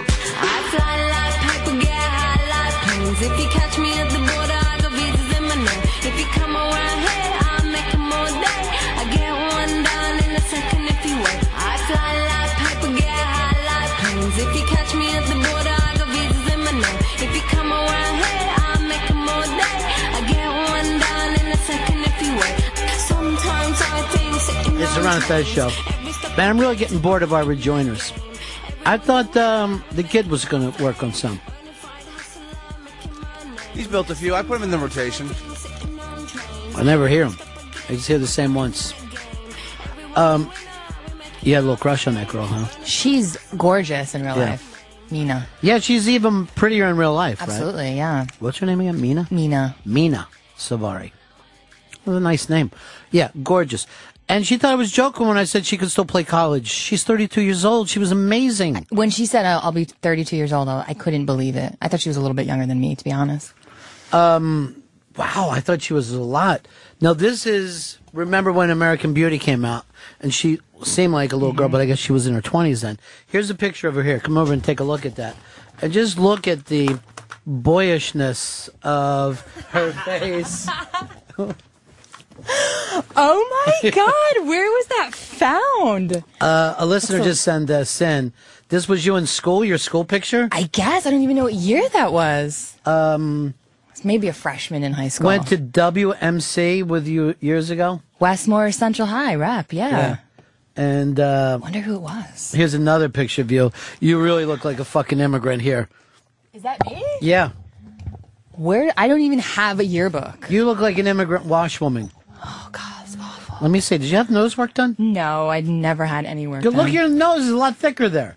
There or now? No, now it's thinner. Okay, that's good. There, you look like uh, Tex Cobb's nose. You know, I always used to complain to my parents because there's no pictures of me when I was a kid. There's none of me, and now I think I understand why. you were probably a frightening person. Yeah. Although this is cute, although you were very boyish. Awful. I can't believe somebody found those. That's so embarrassing. I guess he went to school with you. His name is Jim. Mm-hmm. Jim. Here's the last name. I don't want to put it on the air. He said he did not know that was you on the show until after you left the show. I remember very few people from high school.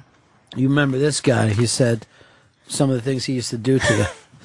I left high school a virgin. I doubt any of those are true. well, he said it was men men that was ass play. Oh, okay. So that should Yeah. be fine.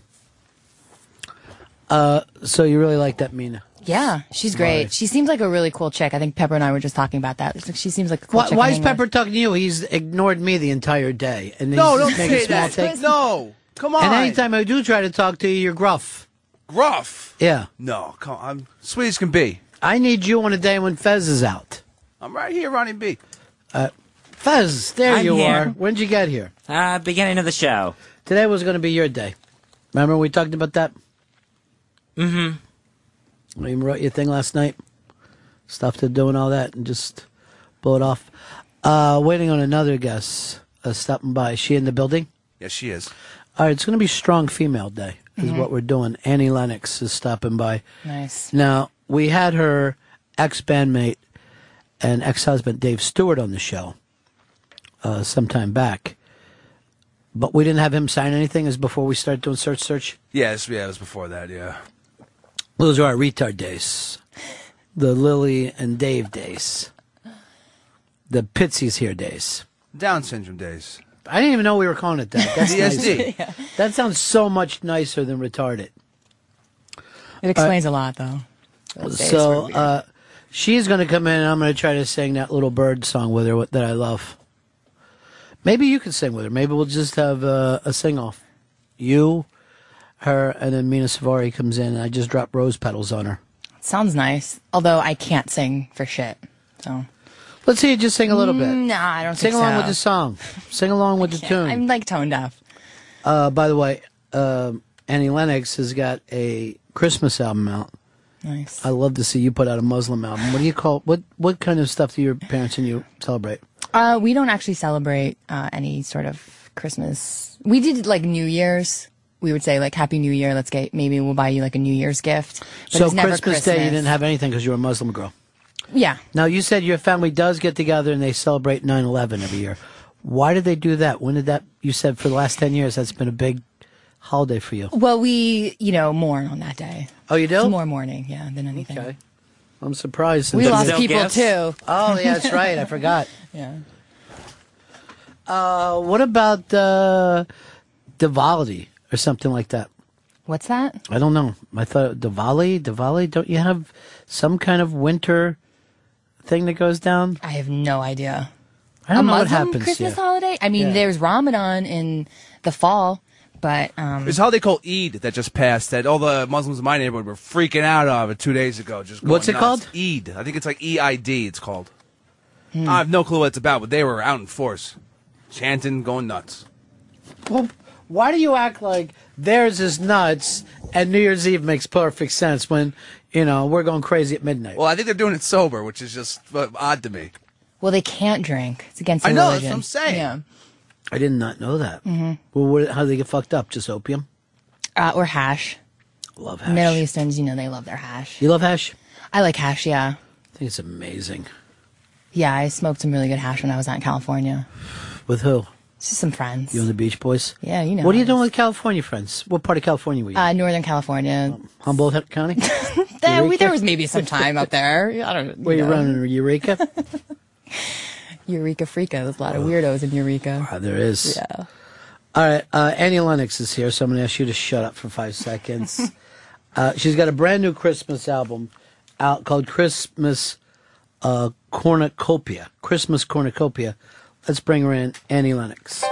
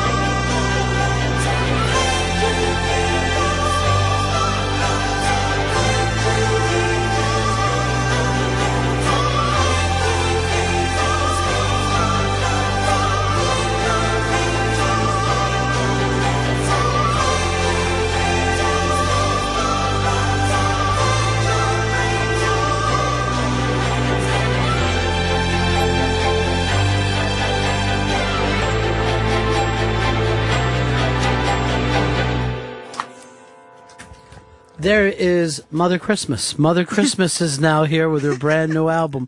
How are you, Annie Lennox? I just realised this morning that that might have to be my title for the rest of my life. yes.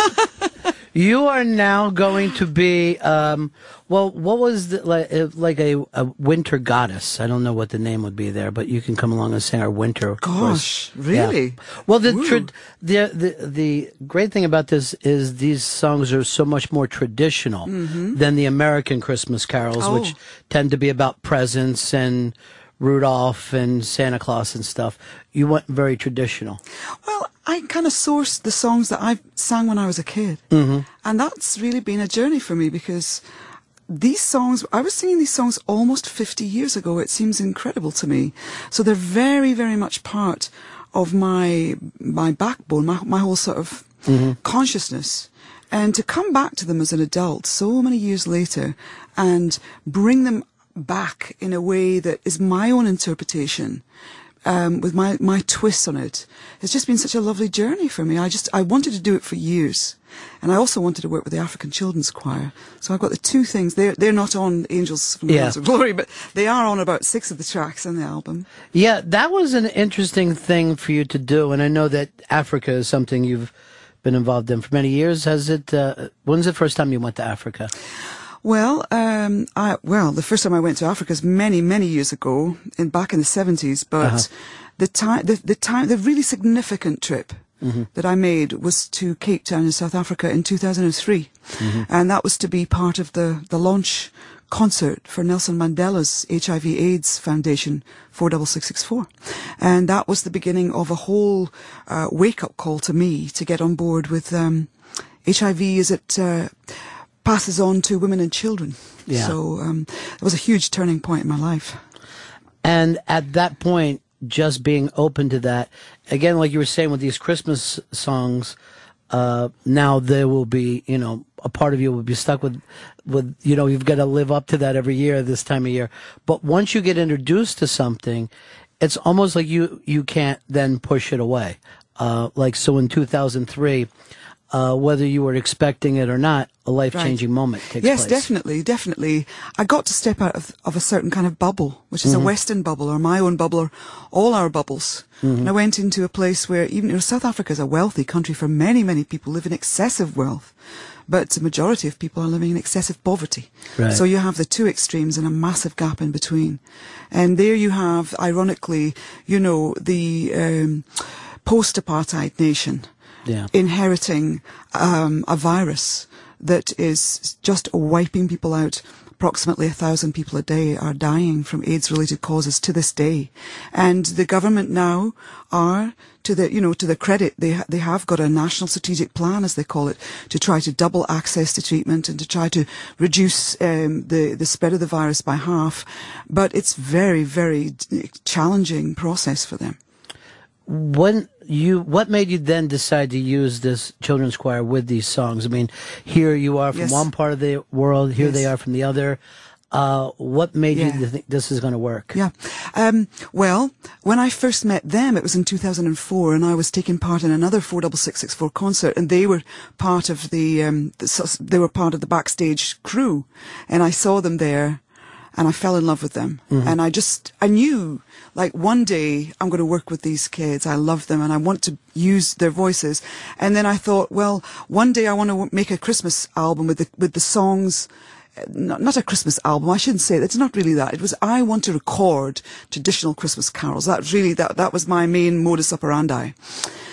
And then I thought, wow, if I'm going to use children's voices, I will put those voices on above anybody else because of what they represent. I mean, they are, in their own way, they are, are ambassadors of their country. Many of the children are from Uganda and many of them are from South Africa and across parts of different parts of Africa.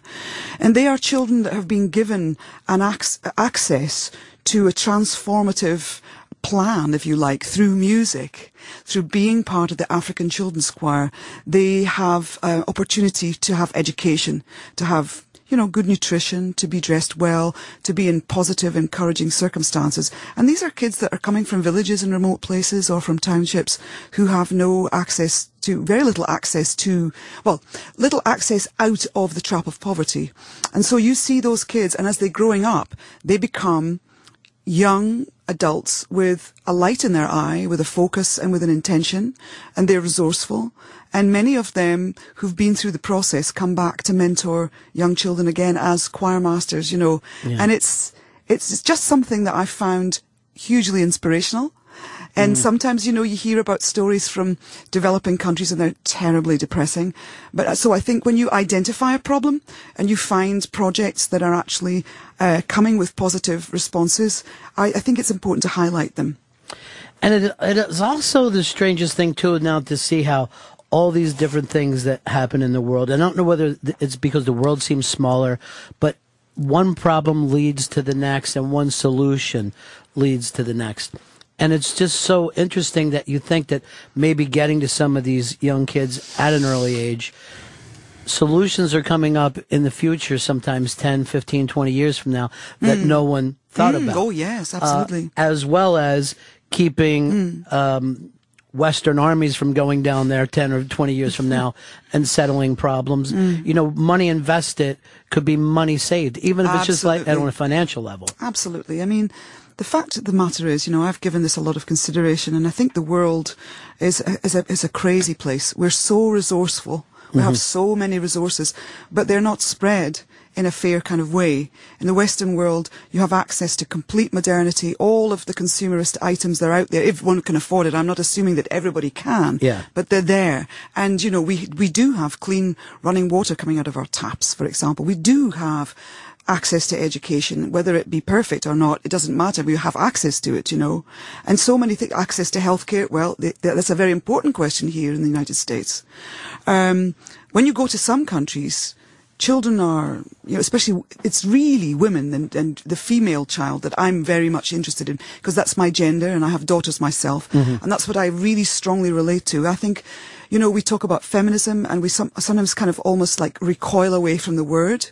And yet I think that female empowerment is so, so necessary in developing countries where women do not have hu- uh, human rights. They do not have uh, sexual, uh, reproductive rights. They just have so few rights.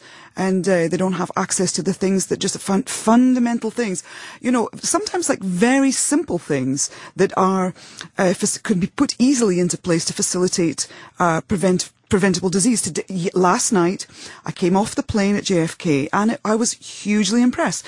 There's a whole line down the corridor, down the escalator, talking about malaria, Mhm. preventable disease. It's, it's a big issue. It's not simple to put it in place, but actually a life can be saved with a mosquito net, with access to treatment, all of these things. Just things that we don't even, we don't even know about. It's Yeah. another planet. It is, uh, but isn't it interesting that, you know, when you grew up, um, you wouldn't think about Africa uh, or any of these other nations, but now because of the internet, because people are spreading stuff, that the the planet is smaller than ever, and that I hear just like you you brought up the malaria, uh, which has been a problem for a long time, but it gets talked about now more than ever before. That I think it is entering people's consciousness. You know, I agree with you. And uh, this is what I have to say about it. Western countries are fixated with celebrity Mhm. and media. That's what really drives the media. Yeah. It's hugely powerful. And it enters into our lives through the products that we use. Shampoo, the cars that we buy, the clothes that we wear, whatever.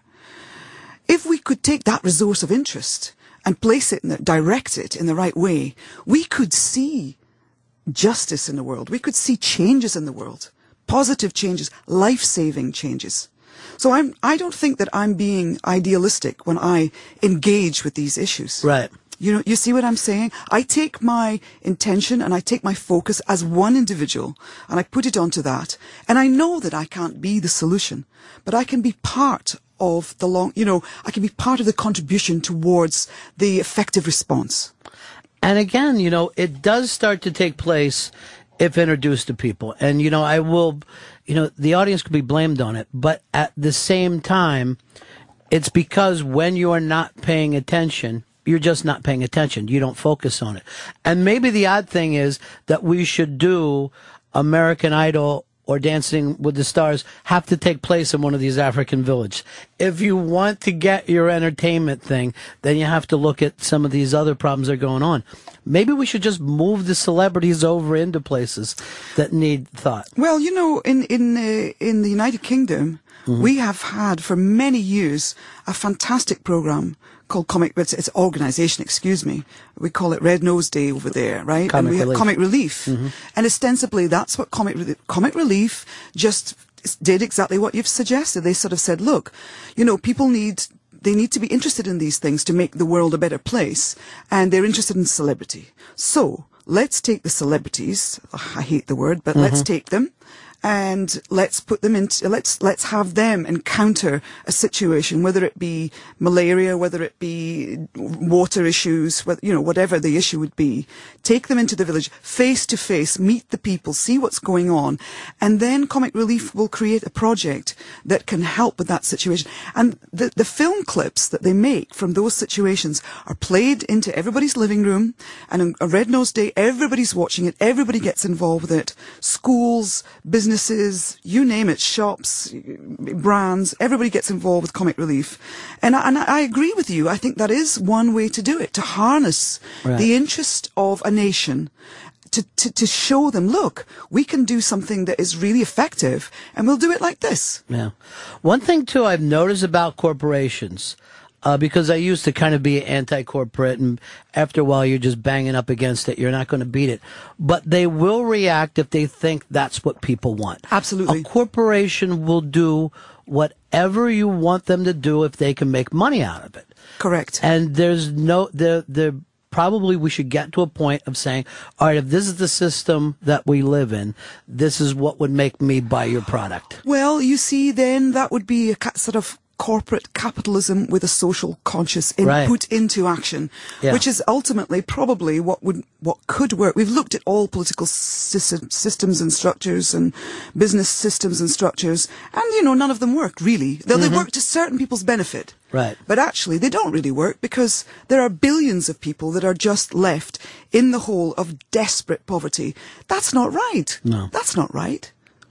The interesting thing, though, is even if you keep it top of mind, you still end up back into your own, own life. You know what I mean? Like I will, I'm living here in New York City, and I could hear half the people in the world don't have water or access to healthcare, and and I'm like, oh, that's amazingly off. We need to do something. But by the end of the day, I'm still complaining about not catching a taxi or a subway. It's it's very hard to keep it conscious. Uh, well, to be honest with you, I'll just Mhm. I'll just put it to you like this. I understand what you're saying very well, and for many many years, I also had that huge frustration, and felt frustrated by my own frustration. Right.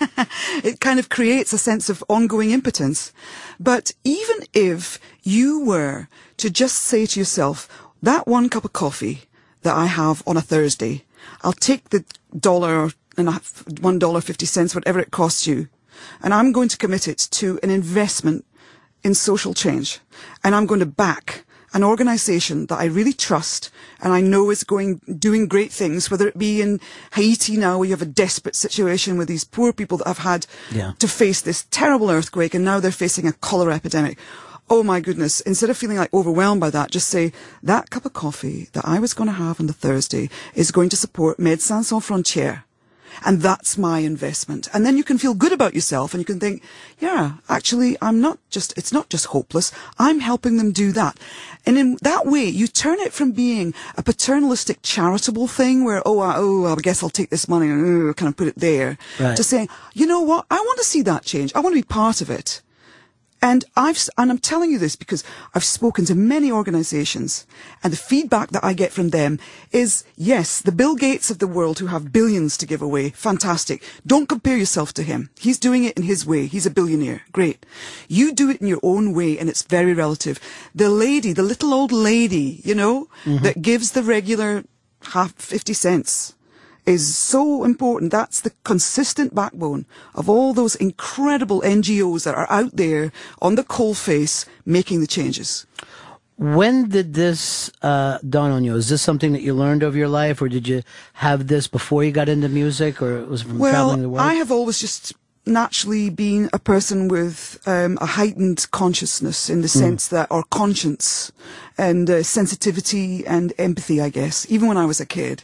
And, um, and I always was overwhelmed by the injustice in the world. You know, as a young child, I would see uh, footage of the First World War, Second World War, or I would see footage of famine, or, you know, just the things that you get to see through documentary film clips. I adore documentary. I find it so educational. Mhm. I want to know about the world. I don't want to live in ignorance.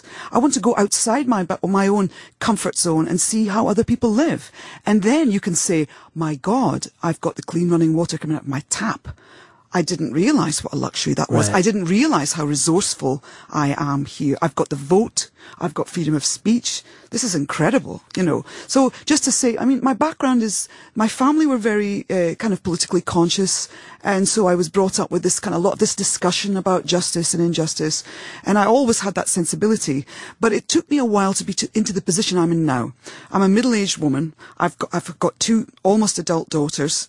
And I think that women of my age are an incredibly resourceful power. You know, because we've done so much and we sometimes like, oh, hey, what do we do now? I think it's now the time for women like myself, particularly, to support women in other countries or even in your, in your own country. Right. Just do something, you know. Well, the interesting thing too is I just think what you're saying that is any of the benefits I have gotten were from luck or other people's work. Born into America, you born into you know Great Circumstance. Britain. Yeah, it's circumstances. It's just the luck of the draw. But then if you look back, you look at people who worked. A lot of women, younger girls that uh, you just say have turned their back on feminism and that's something that happened before. It's because they've already had the opportunity Yes. to take advantage of these giant Yes. leaps of people who put their shoulder down and worked for it. Exactly. And they have no value of it because they haven't had to make an effort. They haven't seen the effort that entailed to get there. So they have something like a vote and it doesn't mean much to them. Right. Or they have freedom of speech. They don't know what that means. I mean, I'm, I've been a member of Amnesty International for many, many years and I've met people that were had been political prisoners of conscience or people that were just simply taken off the streets of their country, put into prison without any lawyer, without any representation, and just locked up because somebody overheard a conversation that they were having and said, that person is against our regime and we're locking them up. And sometimes they, those people will just disappear and you won't know anything about them. Amnesty International works to identify the situation. It has letter writing campaigns where individuals can collectively send letters to governments that are unjustly holding people in prison.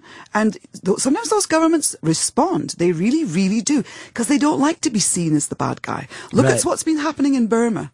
The militaristic junta has tried to keep Aung San Suu Kyi, has kept her out of the public light, and the whole country has been separate, separate from the rest of the world for so long. They can't, you know, actually the, the world opinion is watching Burma and has been watching them for many years. If you didn't have the campaigners all these years saying Aung San Suu Kyi, Aung San Suu Kyi, she would just have disappeared like everybody else. So again, it comes back to that we do have power, and then we also, Yes. as individuals, have responsibility to just pay attention, whether we're, we're pushing along governments or major corporations, because they need our backing. All of us. Yeah. Listen, if we didn't buy the magazines, the newspapers, the shampoos, whatever, whatever, whatever, Yeah. they'd be all out of business. We make them happen. Right.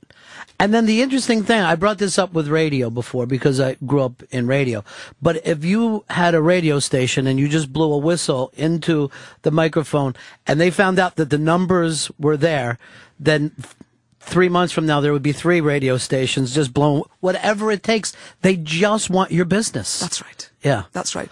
Um, let's talk a little bit as I, I let you go here to about Universal Child. That's the, the original song on this. Yes, it's, I mean, I hadn't intended to write a song for the album. I, I was really thinking I wanted to go back into my childhood and, and just explore the songs that I'd sung all these years ago. All these songs are the ones I sang. They're not just taken off of a, a list of, you know, you, you know, random, here we are, an arbitrary choice. Oh, that, that'll go down well. You know, it, it's actually something I've got a personal relationship with.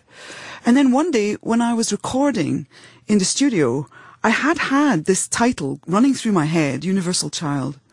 And it somehow resonated very strongly with me, but the universality of all of us, that we've all been born into this world naked, of a mother, you know, um, and, uh, and that some of us, as you just said a minute ago, circumstantial. Right. You happen to be born here, or you happen to be born there, and by uh, just like the randomness of your birthplace and your family and your situation, you could be born with a silver spoon in your mouth, you know, or you could just be in the, the pit of poverty. And so, I, I mean, I think that uh, all of us, all of us human beings, the whole of humanity, if we could recognize the preciousness of a life, just a life, one life, look at the miners that came out of the, the hole in the ground in Chile. And we were all ecstatic. 33 lives were saved. The whole world was celebrating, rightly so. We need to put that value in, back into human life. And um, so Universal Child is about that. It's about the preciousness and the sort of sacredness, if you like, without the religious overtones of the divinity, if you like, of human life. All of us. Uh, thank you so much for coming in, Annie, and congratulations. Mother Christmas was here. Mother Christmas was here, and you are a force of nature. It really, I, I, I, I imagine for the people with you, it's exhausting. Just Is it the- exhausting? Is it People with me? They're just like, no. oh, and They're saying no. It's the time change that's exhausting. It's the time, it's the, tr- it's the time differences. Uh, it is uh, wonderful to have you here. Congratulations. The new album is uh, Christmas Cornucopia, and we'll go out with Universal Child. Thank you so much. Thank you. What a pleasure.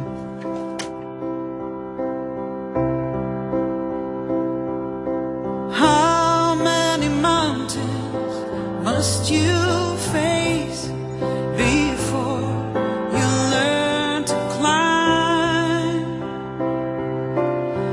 I'm gonna give you what it takes, my universal child. I'm gonna try to find a way to keep you safe from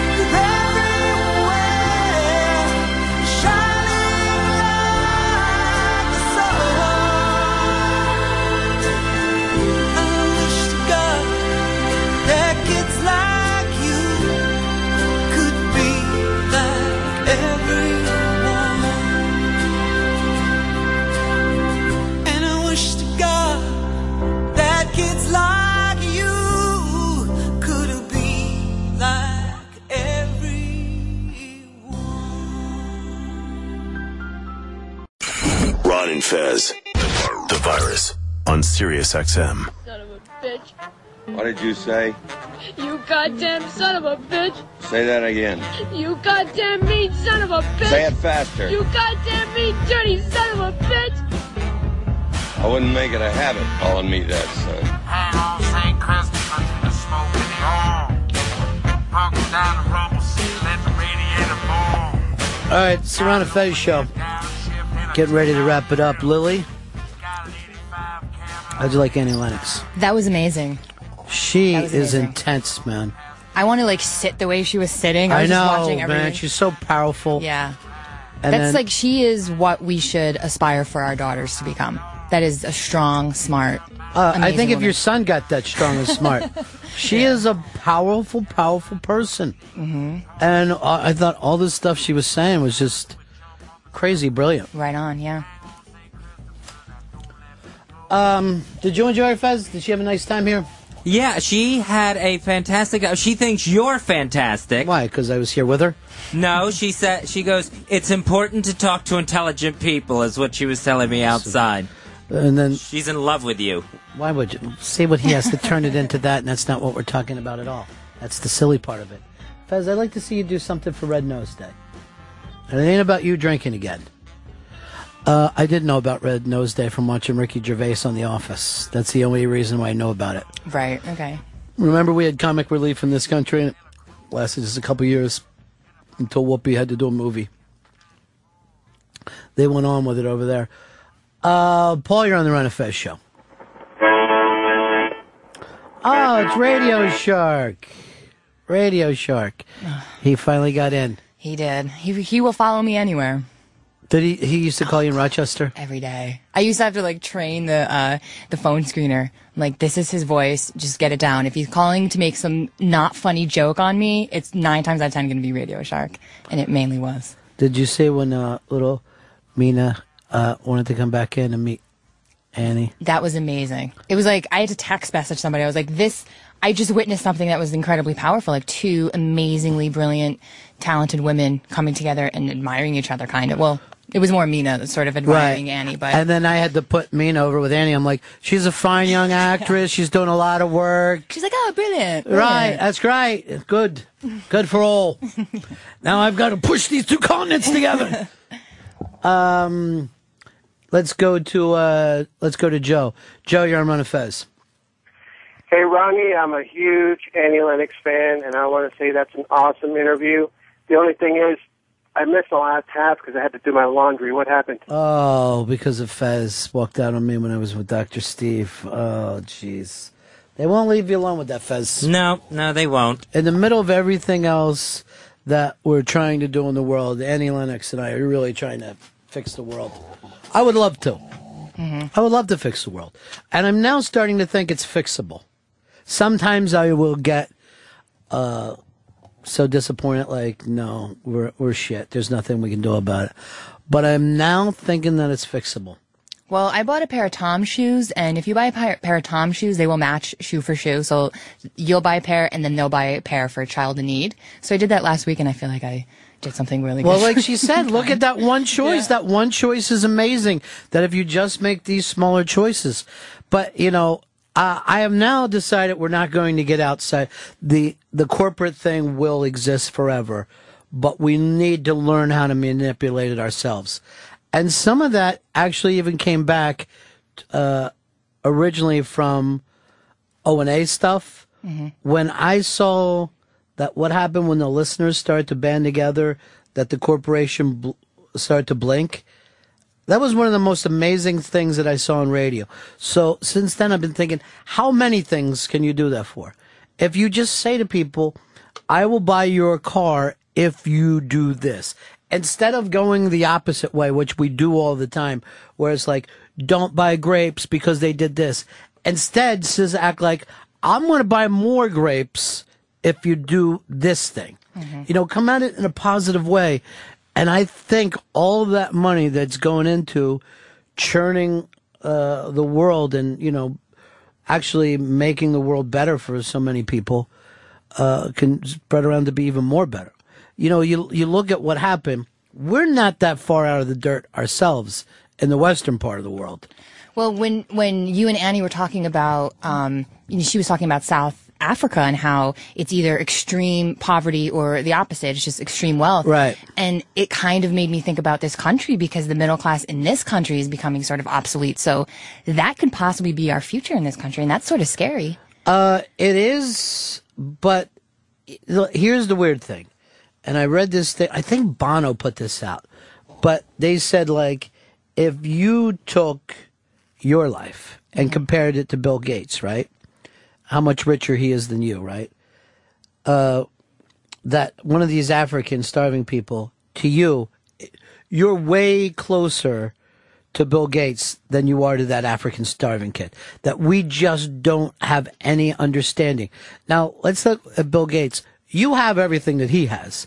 He just has better shit. You know what I mean? But you have everything else that he has. You have a car, he has a car. You get food, he gets food. You get water, he gets water.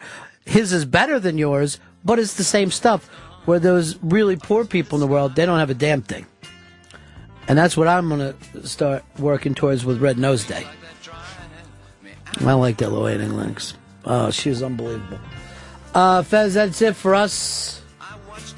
Uh, we got to get out of here.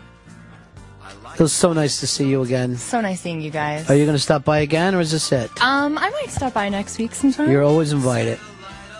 I'll Maybe try to. Are you guys doing a show before Thanksgiving?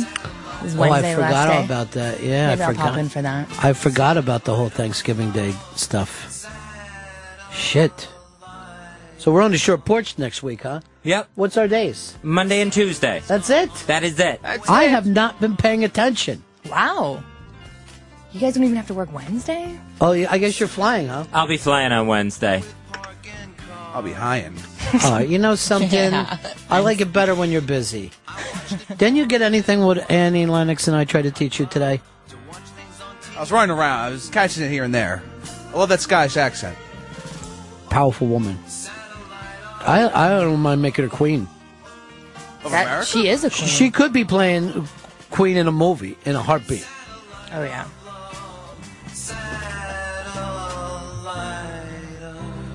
Um.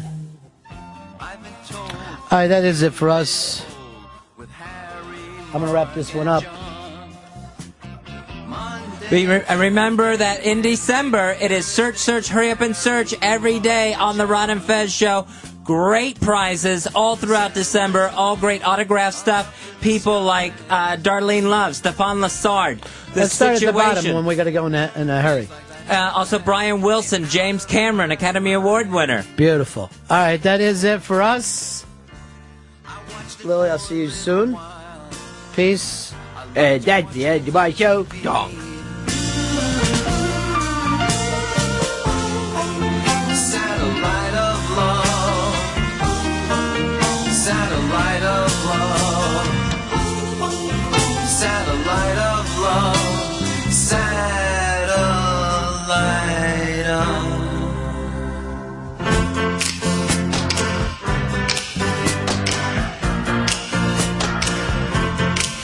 Satellite